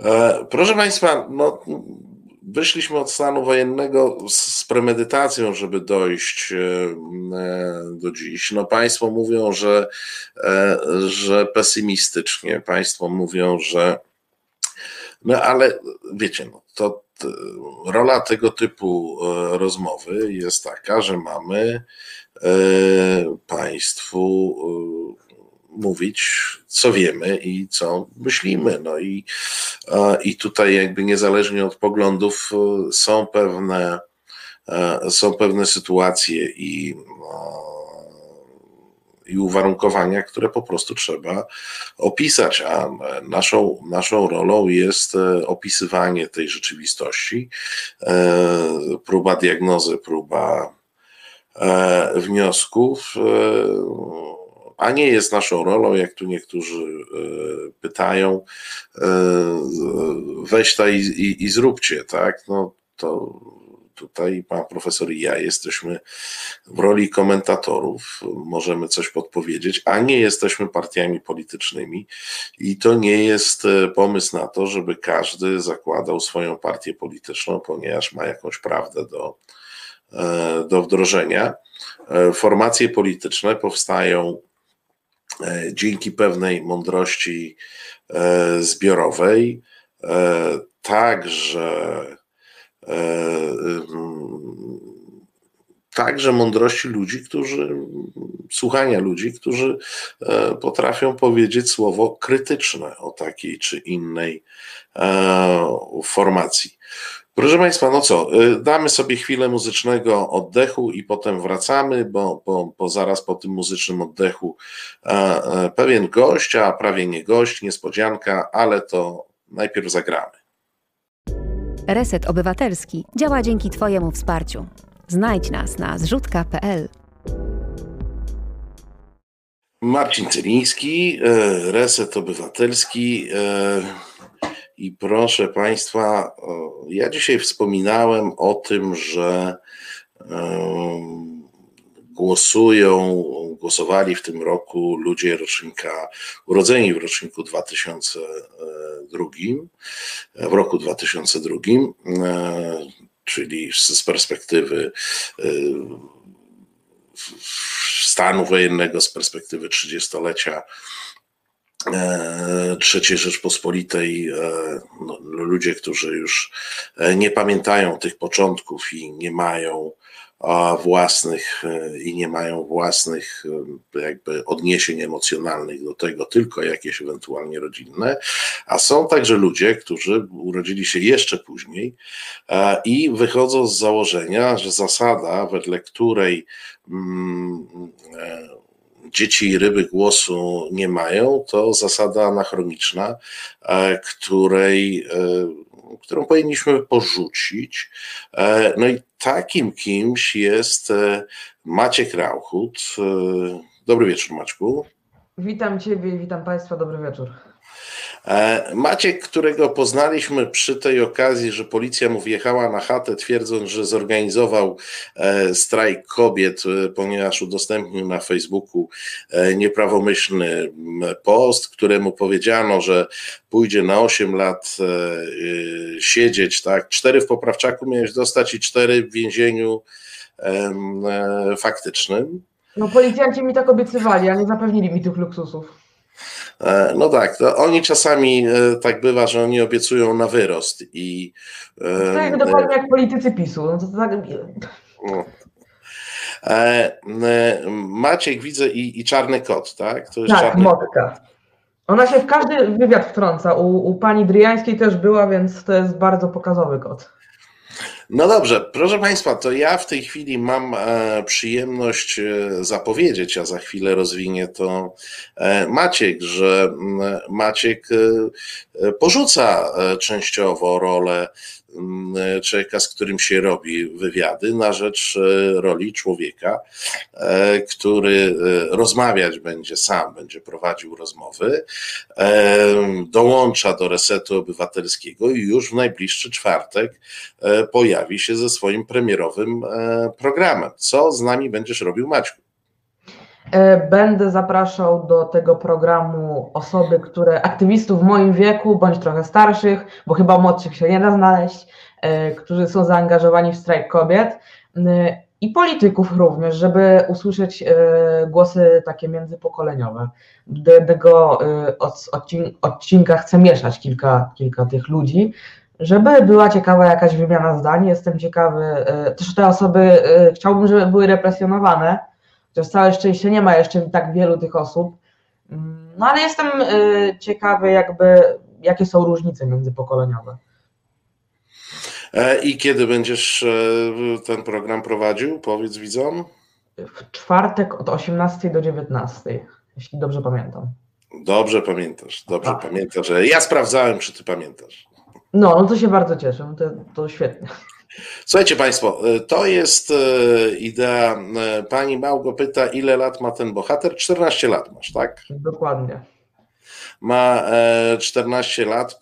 Proszę Państwa, Reset Obywatelski to jest medium, które ma łączyć e, i nie wyklucza, w związku z czym my e, reagujemy na ten apel Maćka, bo to, publicznie powiedziałeś, już nie pamiętam gdzie, zdaje się, że do pana komendanta od policji twojej, że, że już nie, nie, nie działa to tak w państwie, że mm, dzieci i ryby głosu nie mają, więc my przyjmujemy, że, e, że, to nie jest, że to nie jest tak. Każdy jest obywatelem i e, to, czy ma coś do powiedzenia, nie zależy od jego wieku, nie zależy od jego stanu majątkowego, nie zależy od jego płci, czy różnych innych tam mm, przesłanek, które były ważne 100 lat temu. Ważne jest po prostu od tego, mm, zależy przede wszystkim od tego, czy ma coś do powiedzenia E, I Maciek nam w czwartki będzie mówił, co ma e, e, do powiedzenia i będzie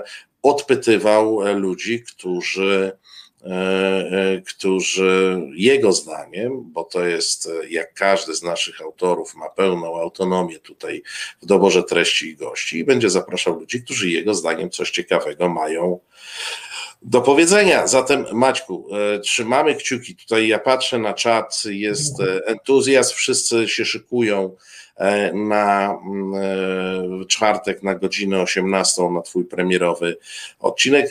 No, Kim pyta, jak się będzie nazywał program Maćka?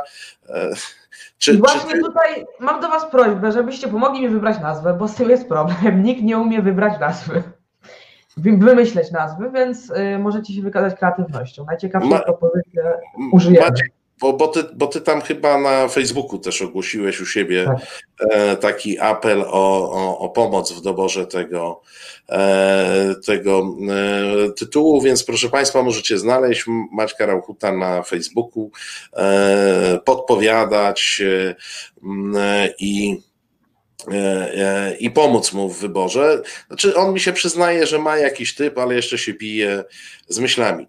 Maćku, zatem e, szykuj się na czwartek. My czekamy na Twój czwartkowy debiut. Dobrego wieczoru, pozdrawiamy Ciebie i kota oczywiście też. Dziękuję bardzo, pozdrawiamy również. Do widzenia, dobranoc. Cześć, dobrego wieczoru.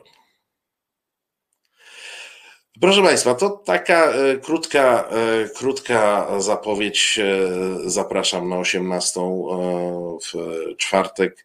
Mm, dobrze jest, dobrze jest i to ja zresztą od początku mm, istnienia resetu niedługi, my też mamy e, staż, e, bo, bo miesięczny, lekko ponadmiesięczny. E, chcielibyśmy, żeby były różne głosy i różne punkty widzenia. Z całą pewnością punkt widzenia kogoś, kogo przyszłość może mm, powinna nawet dużo bardziej niepokoić, emocjonować, niż e, tych z nas, którzy już tam powiedzmy połówkę e, życia przekroczyli. E, powinno, taki głos powinien, powinien istnieć. My powinniśmy słuchać siebie nawzajem, także słuchać tych, którzy najbardziej ucierpią bądź zyskają w zależności od rozwoju sytuacji na tym, co dzisiaj co dzisiaj stanie się w Polsce. Bo um, pamiętajmy, że wszystkie zmiany bądź brak zmian, e, które będą w Polsce się odbywać, e, to one nie są na perspektywę pół roku, roku, tylko to jest właśnie na perspektywę, nie tak jak rozmawialiśmy z profesorem Dudkiem, 2040 któryś ma być ta elektrownia atomowa, tak? To jest, to jest ten e, e, zakres czasowy, który taki minimalny, który powinien nas interesować. E, zobaczcie Państwo, że my w tej chwili w Polsce dyskutujemy o rzeczach, które świat rozstrzygnął, rozstrzygnął dawno temu. My dyskutujemy choćby o kwestii dopuszczalności aborcji, która w cywilizowanym świecie została rozstrzygnięta 20, 30, 40, 50 lat e, temu.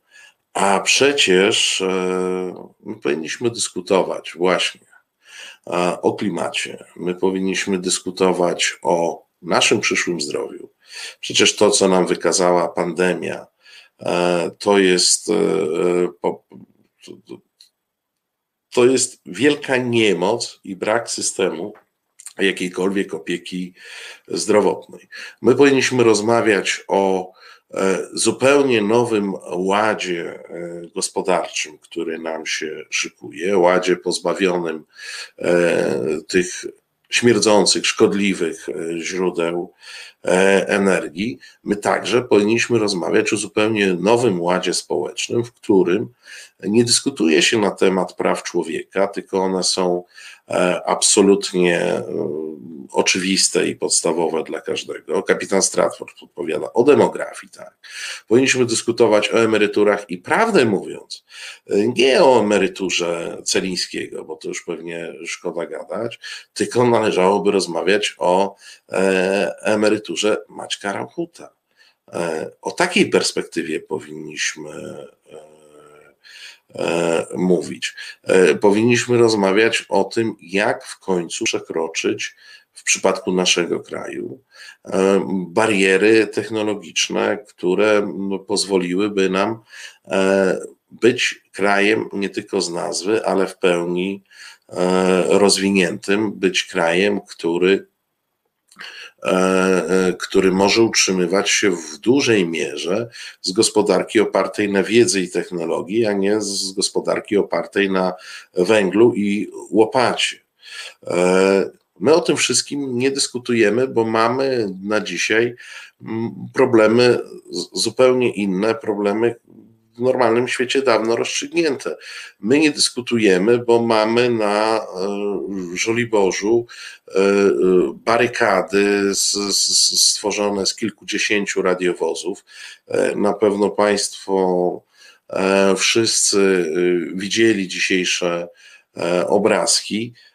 One są naprawdę szokujące. My się tym zajmujemy w 2020 roku Wszyscy, i to nawet nie, nie, nie ta klasa polityczna, która jest jaka jest, ale my także o tym dyskutujemy, e, bo co, co jest jakąś co jest jakimś zupełnym e, nieporozumieniem. No, e, Gonia pisze, trzeba iść do, do przodu stęchlizna Kaczyńskiego, to skansem. Ja powiem szerzej, bądźmy uczciwi, to jest polska stęchlizna. To nie jest e, stęchlizna tylko Kaczyńskiego. E, można się zgadzać, nie zgadzać na różne e, sposoby z takimi czy innymi tezami politycznymi, no ale prawda jest taka, że poza rządzącymi te siły, które są w opozycji, nie proponują nam wyjścia ze skansenu co najwyżej nam proponują zmianę kierownika skansenu, tak żeby stęchlizna była trochę, e, trochę mniejsza, ale to nadal będzie ten sam e, skansen. Tak? Dzisiaj e, trzy czwarte opozycji cieszy się z tego, że do demonstracji strajku kobiet dołączyli rolnicy z tej neo samoobrony i rozrzucali obcięte świńskie łby. Słuchajcie, gdzie my jesteśmy? Gdzie my jesteśmy? W XXI wieku. W XXI wieku zamordowano ileś zwierząt e, po to, żeby zademonstrować, no to ja jeszcze rozumiem, znaczy nie rozumiem, ale jakby przyjmuję do wiadomości, e, że ci biedni, niedokształceni ludzie, e, hodowcy tych zwierząt coś takiego robią. Ale żeby trzy czwarte tak na oko, nie, po mediach społecznościowych, e, ludzi, którzy uważają się za światłych, ludzi z opozycji, cieszyło się e, z tego, że jest taka demonstracja i jest taka formuła demonstracji, to jest, proszę Państwa, ten sam skansen. To jest ten sam skansen.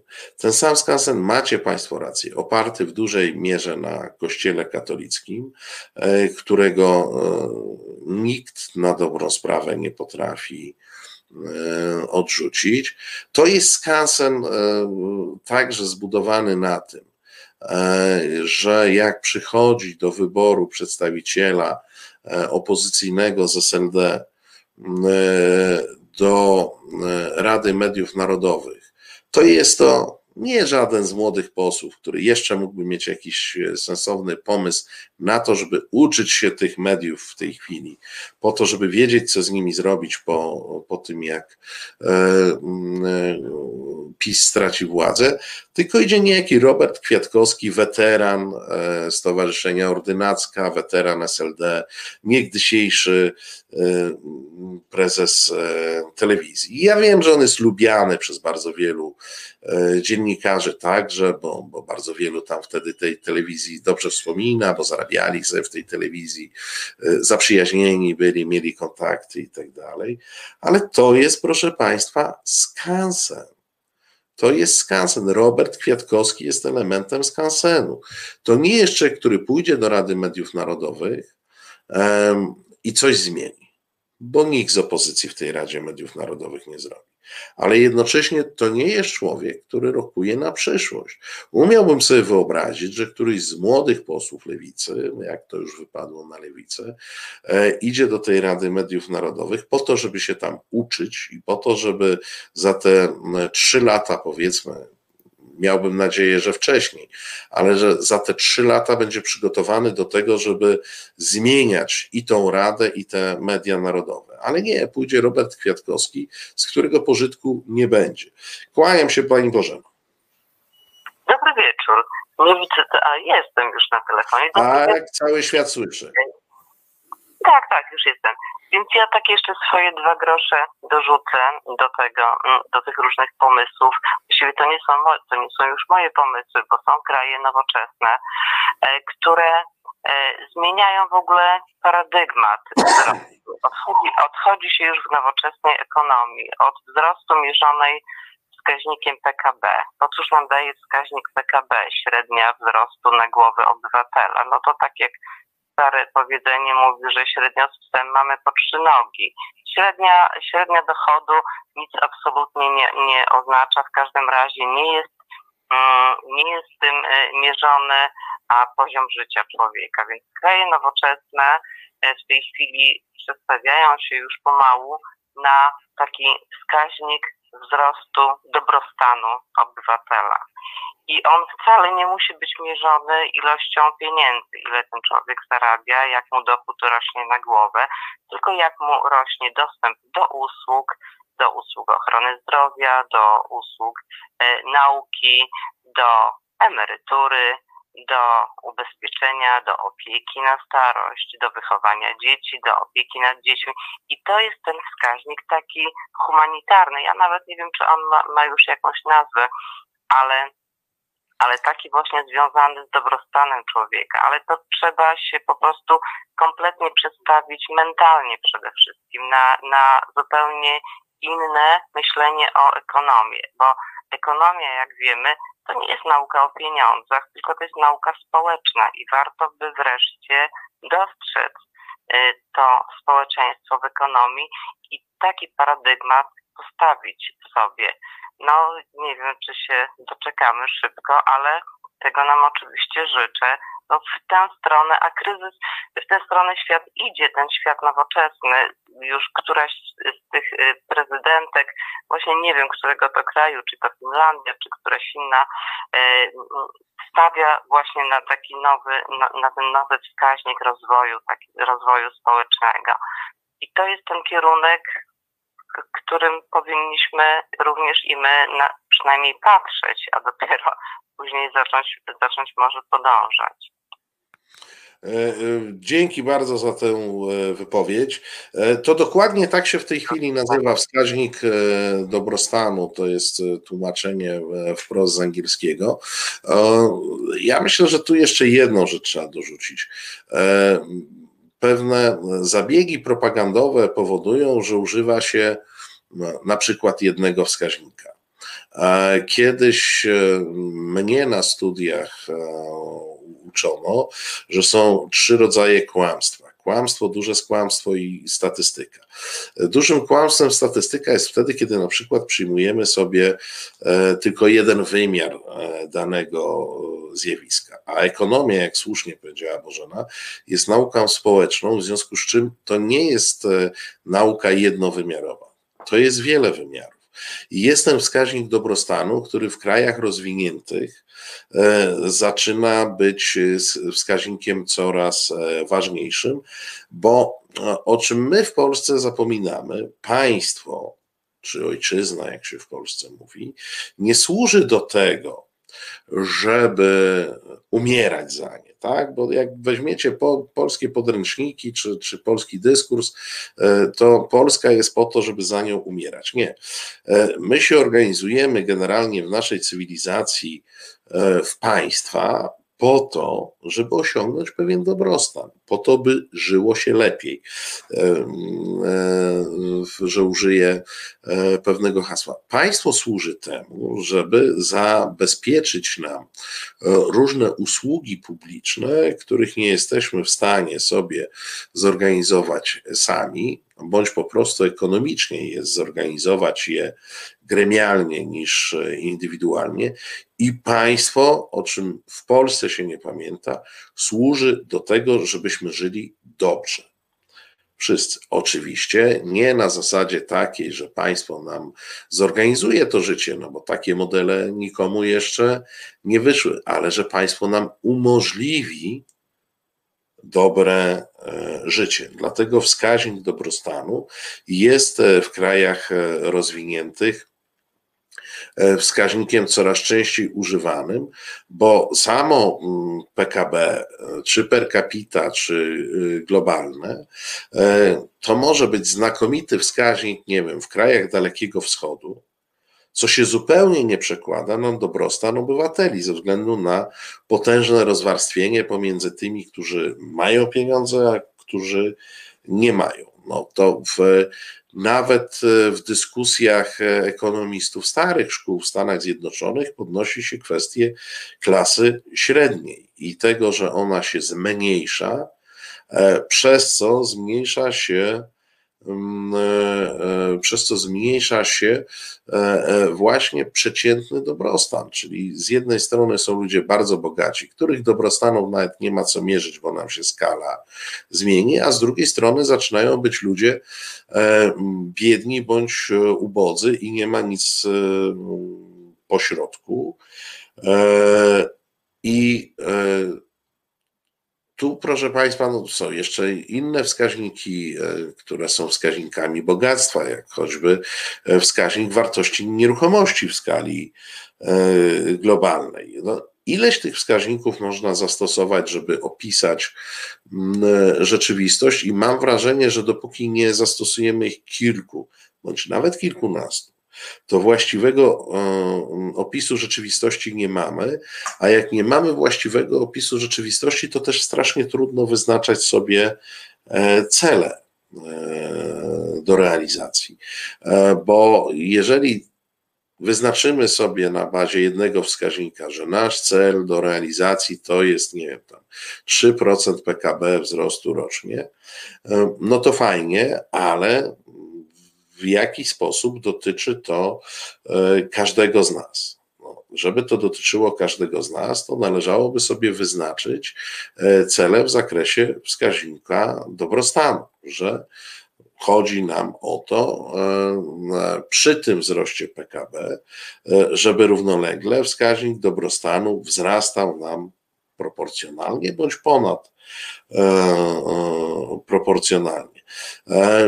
No, ale to zobaczcie Państwo, że rozmawiamy o rzeczach, które zupełnie nie zaprzątają głowy e, naszym politykom i nie tylko politykom partii e, rządzącej. To jest coś, co, co jak myślę, łączy bardzo wielu komentatorów różnej, różnych sympatii politycznych i, i różnej proweniencji, że e, ta ta polityka stała się taka bardzo płytka, że ona nie ma tego drugiego i trzeciego dna, które de facto ma. Tylko możemy się tym zajmować, e, bądź udawać, że tego dna e, drugiego i trzeciego nie ma. No, Sinsul pisze słusznie, żadna z koncepcji ekonomicznych do chwili obecnej nie przetrwała 30 lat. Same skuchy. No bo e, to jest nauka społeczna i nie ma czegoś takiego w naukach społecznych jak prawdy e, skończone, no bo inaczej siedzielibyśmy cały czas e, na bazie, znaczy nauki społeczne można by było zakończyć na Platonie i na koncepcji jaskini i w zasadzie nic więcej nie kombinować, gdyby dało się ustalić prawdę ostateczną w naukach społecznych. Nie ma nauki społeczne E, są płynne, tak jak płynna jest rzeczywistość. E, nam się e, nam się po prostu i z jednej strony no, no, przeszliśmy kilka dużych rewolucji.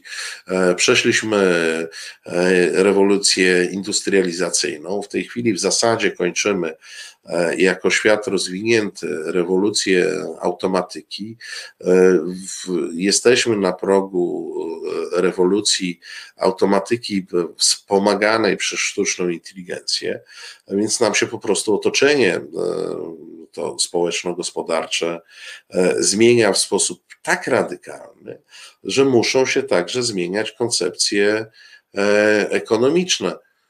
To tak e, nawiązuje do, do, do, bardzo różnych rzeczy. No jak dzisiaj, prawdę mówiąc, strasznie mnie e, zniesmaczył ten, ten, ten widok tych, tego happeningu agrounii. Z jednej strony, po pierwsze, dlatego, że niszczą żywność, której bardzo wielu e, e, potrzebuje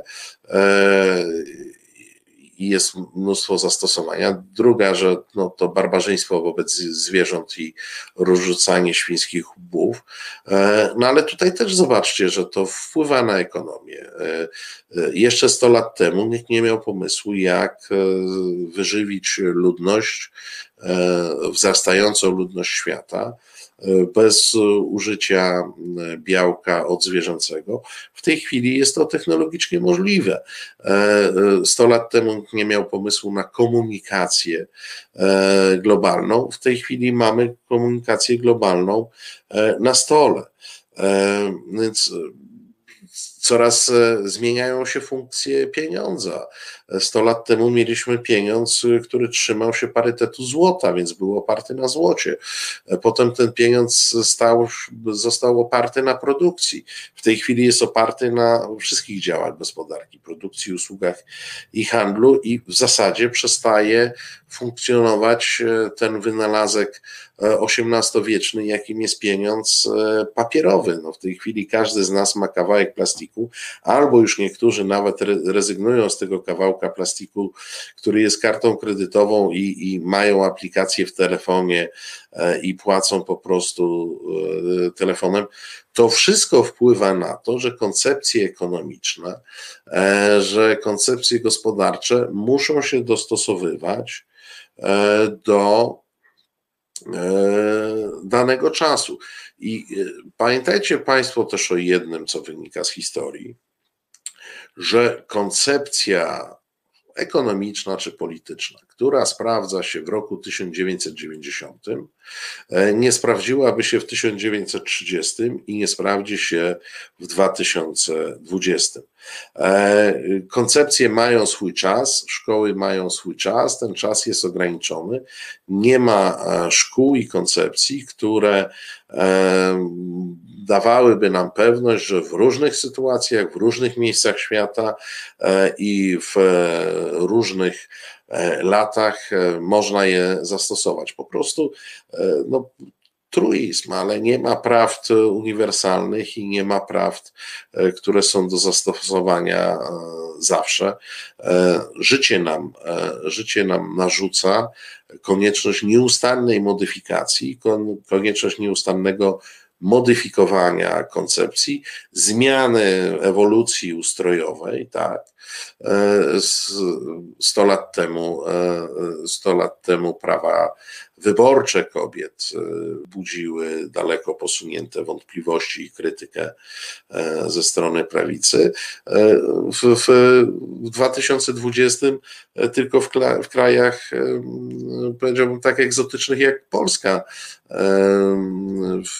w europejskiej strefie prawa kobiet budzą czyjeś wątpliwości.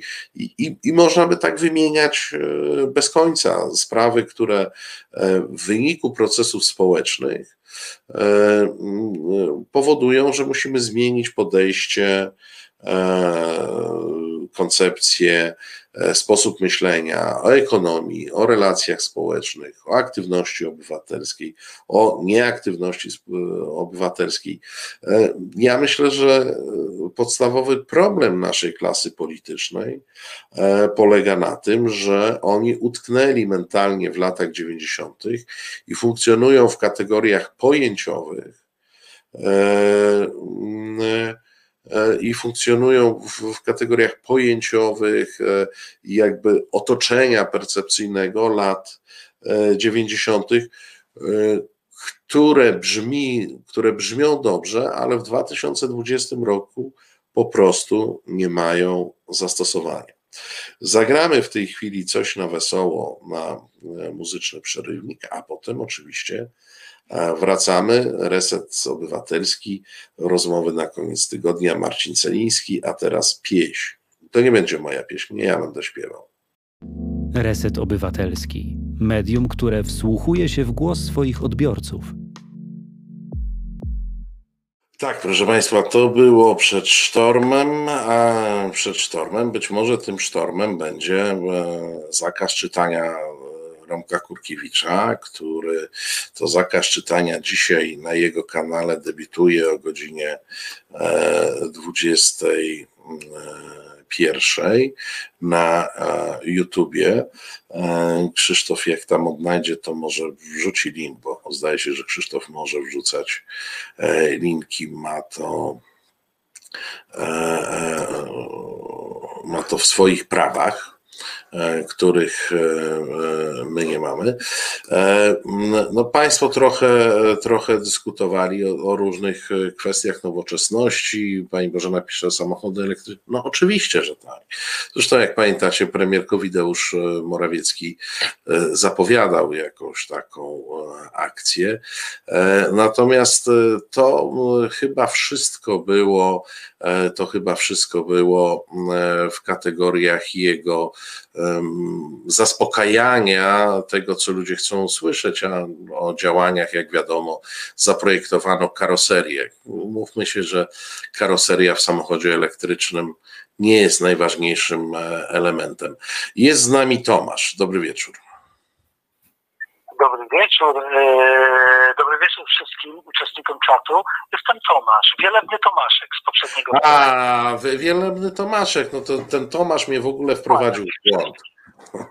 Kłaniam się. Co... Kłaniam się. E, fajnie, fajnie, fajnie to wszystko hula, e, chciałem powiedzieć, ale e, odnośnie, dwa zdania odnośnie odnośnie ekstazy opozycji parlamentarnej, jakoby rolnicy przyłączyli się do strajku kobiet. Ja mam tutaj na pulpicie takie piękne zdjęcie tego nie pamiętam jak on się nazywał, tego Lepera 2.0, e, przewodniczącego e, Agrounii. E, no, nie pamiętam. I on tak się ładnie ściska. Jak on się nazywał, panie Marcinie?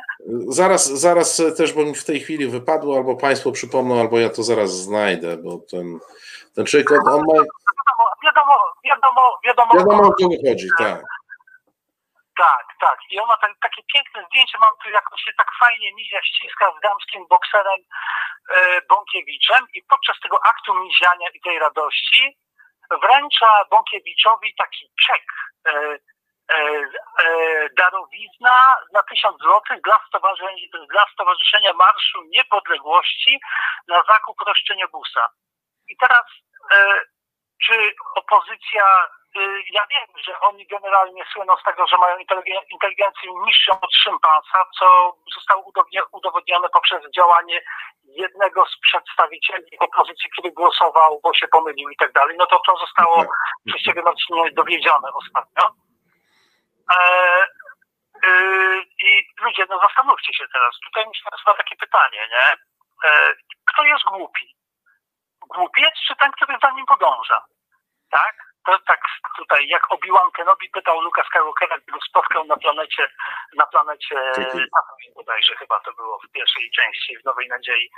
Także podniecanie się, że jakoby tu, jakoby tu e, rolnicy e, wspierali strajk kobiet, którą tylko, tylko opozycja potrafi wpaść na taką głupotę po prostu. Nie? Także przestrzegam. Jeżeli, jeżeli potrzeba, mogę gdzieś to zdjęcie wysłać, gdzie tam do użytku będzie potrzebne. E, no, e, e, wyślij nam proszę na, na reset małpa, reset obywatelski, bo pewnie będziemy e, używać. Facet się nazywa Ko Kołodziejczak, e, podpowiada pan Waldek na czacie. E, dzięki. Kołodziejczyk.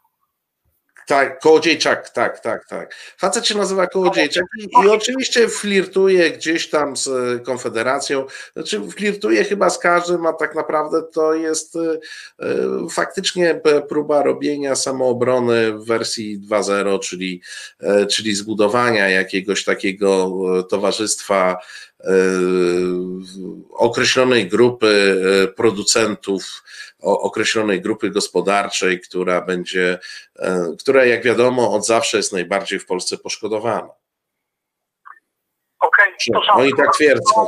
Środowiska są ludzie, no, no jak można, yy, yy, co trzeba mieć w głowie, żeby połączyć sympatię dla strajku kobiet, ludzi, którzy przed chwilą, liderów, którzy się, ruchu, którzy się miziają z damskim bokserem typu Bąkiewicz. Tak samo latem, jak wiosną, przepraszam, tego roku e, e, Kosiniak-Kamysz miział się z Międlarem i potem mu wypomniano, Y, że on tam z Międlarem się mizie i Kosiniak Kamysz nagle, oj, ja nie wiedziałem, kto to jest. No, tak, tak, tak, to, to, to było jedno... I on nie wie, z kim się mizie, nawet no ludzie, kurczę, nie? No jakby podstawą. także. Po, po, podstawą e, w polityce i w biznesie jest wiedzieć, z kim się robi biznes, bądź z kim się robi politykę. O, fajnie, że przypomniałeś tego Kosiniaka, bo to było mega żenujące, kiedy on powiedział, że w zasadzie to on nie, nie, nie wie, co za koleś, no jakiś tam chciał z nim pogadać, to on sobie z nim pogadał, nie? Tak, tak po prostu, bo dobry facet jest, ktoś do niego podchodzi, chce pogadać, to, to z nim gada lokalnym barze też nie wie kto z kim i, i, i wisi na jakiejś panience i rano on nie wie z kim on tam się misiał. O, niestety, no co, co, co powiemy? No, miejmy nadzieję, że szympansy będą ewoluować w coraz inteligentniejsze e, stworzenia, a politycy za nimi, ci niektórzy przynajmniej będą podążać e, i będą próbowali nadążać. Dzięki bardzo za telefon, wielebny. Jaki, jaki to był adres, Marcinie drogi? E, mówisz e, adres? A, reset, reset małpa resetobywatelski.pl tak się stanie. Reset małpa resetobywatelski.pl Okej, okay, tak będzie. Bardzo Ci dziękuję. Wszystkiego dobrego. Kłaniam się, dobrego wieczoru. E, e, bo Bożena pyta, czy nie. Ja wiem, że YouTube czy robi jakieś czasami takie ograniczenia. Rozumiem, że my tutaj nie mamy ograniczeń we wklejaniu e, linków, albo e, Krzysztof e, poczynił jakąś magiczną sztukę.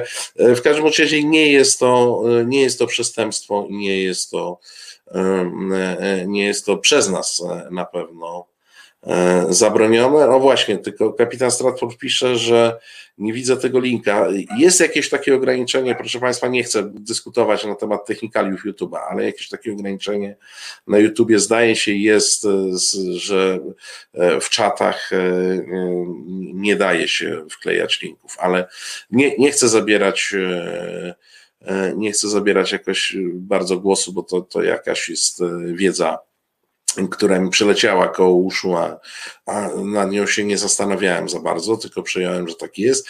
E, pani Jolanta przypomina agrounia zblatowana z futwarzami, e, konfą i tanajno. No przecież oni przyszli na ten protest e, przede wszystkim dlatego, że mają za złe Kaczyńskiemu, jedyną rzecz, e, którą mógłby sensownie zrobić, jak wiemy, nie zrobił, bo ona się rozeszła po, kost, po kościach, czyli oni mają za złe piątkę, tak zwaną dla zwierząt. E, I mm, to była chyba jedyna szansa, żeby Kaczyński zmienił w Polsce coś na dobre. Szansa niewykorzystana E, e, szansa niewykorzystana, e, którą Natomiast motywacja agrounii z, z dzisiejszej demonstracji i generalnie złączenia się do demonstracji, no to są interesy właśnie lobby futrzarskiego, to jest strach naszych współrodaków, współobywateli E, przed tym, że na przykład ktoś kazałby im e, karmić zwierzęta domowe, e, nie trzymać psa na metrowym ciężkim łańcuchu i tym podobne, że sami przyznacie, że to było potężne uderzenie w polską wieś, gdyby musieli karmić swoje zwierzęta domowe i musieliby zrezygnować e, z ciężkiego łańcucha, e, albo musieliby na przykład zbudować budy dla psów, które e, śpią w tej chwili. E, gdzieś tam na podwórku, na betonie e, w zimie także. E, więc przeciwko temu demonstruje Agrounia i powiem Państwu tak, to już pomijając kalkulacje polityczne i to, że politycy powinni wiedzieć, z czego się cieszą, a z czego nie, to w kategoriach elementarnej przyzwoitości. No, z takimi ludźmi w jednej drużynie się nie gra. No, tak po prostu każdy, ja myślę, że każdy z nas, który, kto ma zwierzęta, psy, koty, no jak słyszy o tym, że wielkim problemem dla polskiej wsi jest zniesienie tego barbarzyństwa, zniesienie, zakazanie im nieludzkiego traktowania tych zwierząt, to, to jakby po pierwsze ma do tego dystans, e, po drugie, e, no chyba nie jest w stanie cieszyć się, że ludzie z takich motywacji są E, z nami. No, ten typ pisze, ja zmieniałem trasy rowerem, bo nie byłem w stanie widzieć, co tradycyjne, to tradycyjne podejście do zwierząt na wsi. No, no, no, na to nie da się e, patrzeć. I e, tutaj akurat Kaczyński zrobiłby jedną, jedyną rzecz dobrą, no ale i nie zrobił, bo to okazało się, proszę Państwa, że można w Polsce łamać konstytucję, można w Polsce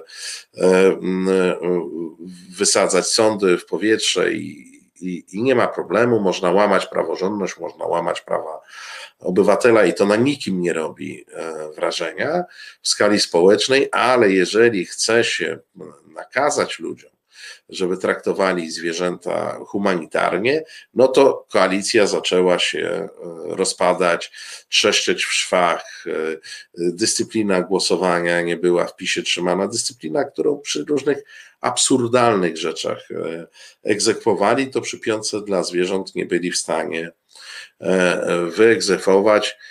No co, można by tylko zaśpiewać za nieżyjącym Kaziem Grześkowiakiem, chłop żywemu nie przepuści. Jeśli Państwo pamiętacie tę pieśń, to, to, to sami kojarzycie, jak nie, to na pewno jeździ się odnaleziona. No, ci chłopi, mm, e, ci chłopi żywemu nie przepuszczą i żaden Kaczyński nie będzie robił. Co, wiecie, to, to jest też temat, który nam wraca w tych naszych e, niedzielnych rozmowach, czy, czy czasami na, na tygodniu w oglądzie i poglądzie. To nie jest takie proste, że, że PiS przegra e, wybory, tylko pytanie jest takie, kto po tym PiSie zacznie rządzić i na ile będzie się różnił od PiSu, bo że on się będzie różnił od PiSu e, w ten sposób, że nie wiem, pewnie nie będzie wysyłał policjantów w cywilu z gazem i z pałkami teleskopowymi, to umiem sobie wyobrazić i to pewnie taka koalicja da się zmontować po PiSie, która E, nie będzie nadużywać kulsonów. E, natomiast no, dalej pytam o to, czy jest jakaś koalicja e, w Polsce, która jest w stanie modernizować Polskę, która jest w stanie tak naprawdę usankcjonować zmiany społeczne, które już się E, dokonały, e, która jest e, w stanie, Sinsul pisze, posprzątać. To nawet nie jest sprzątanie. Tu w wielu sferach po prostu trzeba wybudować.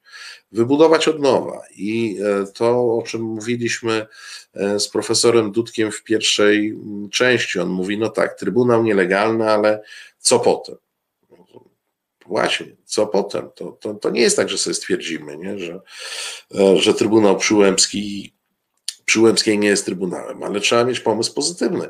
Ja myślę, że ten trybunał po prostu trzeba zbudować e, e, od zera, odbudować. Tam nie, tam nie ma miejsca na sprzątanie. To już zostało e, tak zabagnione, że najprawdopodobniej żadnego sprzątania żadnego sprzątania nie będzie. No, nie da się posprzątać czegoś, co się wali. Można to rozebrać i zbudować od nowa.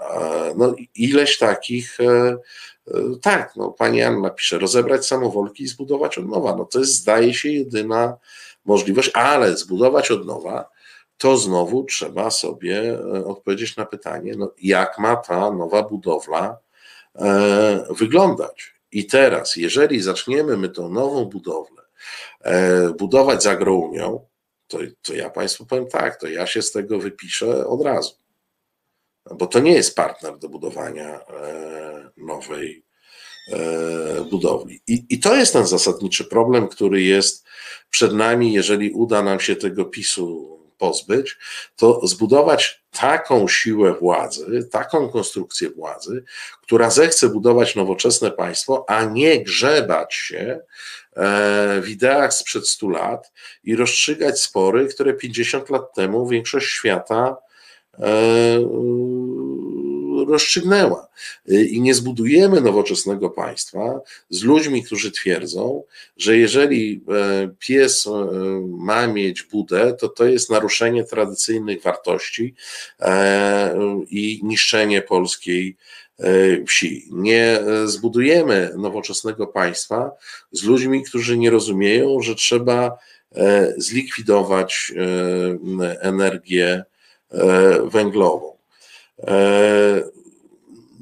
nie zbudujemy tego wszystkiego z ludźmi, którzy nie rozumieją, że choćby e, kwestia życia wobec, według własnego światopoglądu, e, kwestia e, decyzji własnej kobiety, jeśli chodzi o aborcję, to jest element praw człowieka, nad którym się nie dyskutuje. Jeżeli przyszła władza będzie mówiła, E, w ten sposób, no to dobrze, jesteśmy fajni, przywróćmy tak zwany e, kompromis aborcyjny, to ja wysiadam. Bo to jest znowu, wracamy do lat 90., tak? Układamy sobie państwo na miarę 95 roku. E, jeżeli mamy poważnie dyskutować z kimś o tym, czy on w ramach swoich wartości tradycyjnych ma męczyć zwierzęta, czy może ma je męczyć mniej, to to jest dyskusja sprzed 50 lat. To nie jest dyskusja 2020. E, I tak, proszę Państwa, po kolei w każdym e, aspekcie, w każdej sprawie. Więc ja no, oczywiście boję się, że tego PiSu E, może nam się nie udać e, pogonić szybko, a jeszcze bardziej się boję, że jak pogonimy ten PiS, e, to niekoniecznie zrobimy skok cywilizacyjny, jaki powinniśmy zrobić.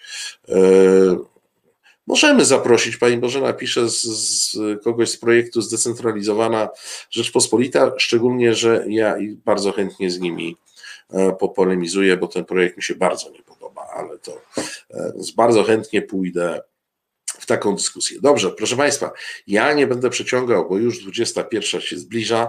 E, na pewno e, Państwo chcą pobiec do Romka Kurkiewicza i do jego zakazanych książek. Ja Państwu dziękuję za dzisiejsze spotkanie.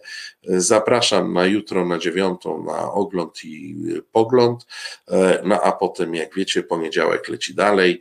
W resecie Tomek Końca o 17, Tomek Piątek o 21.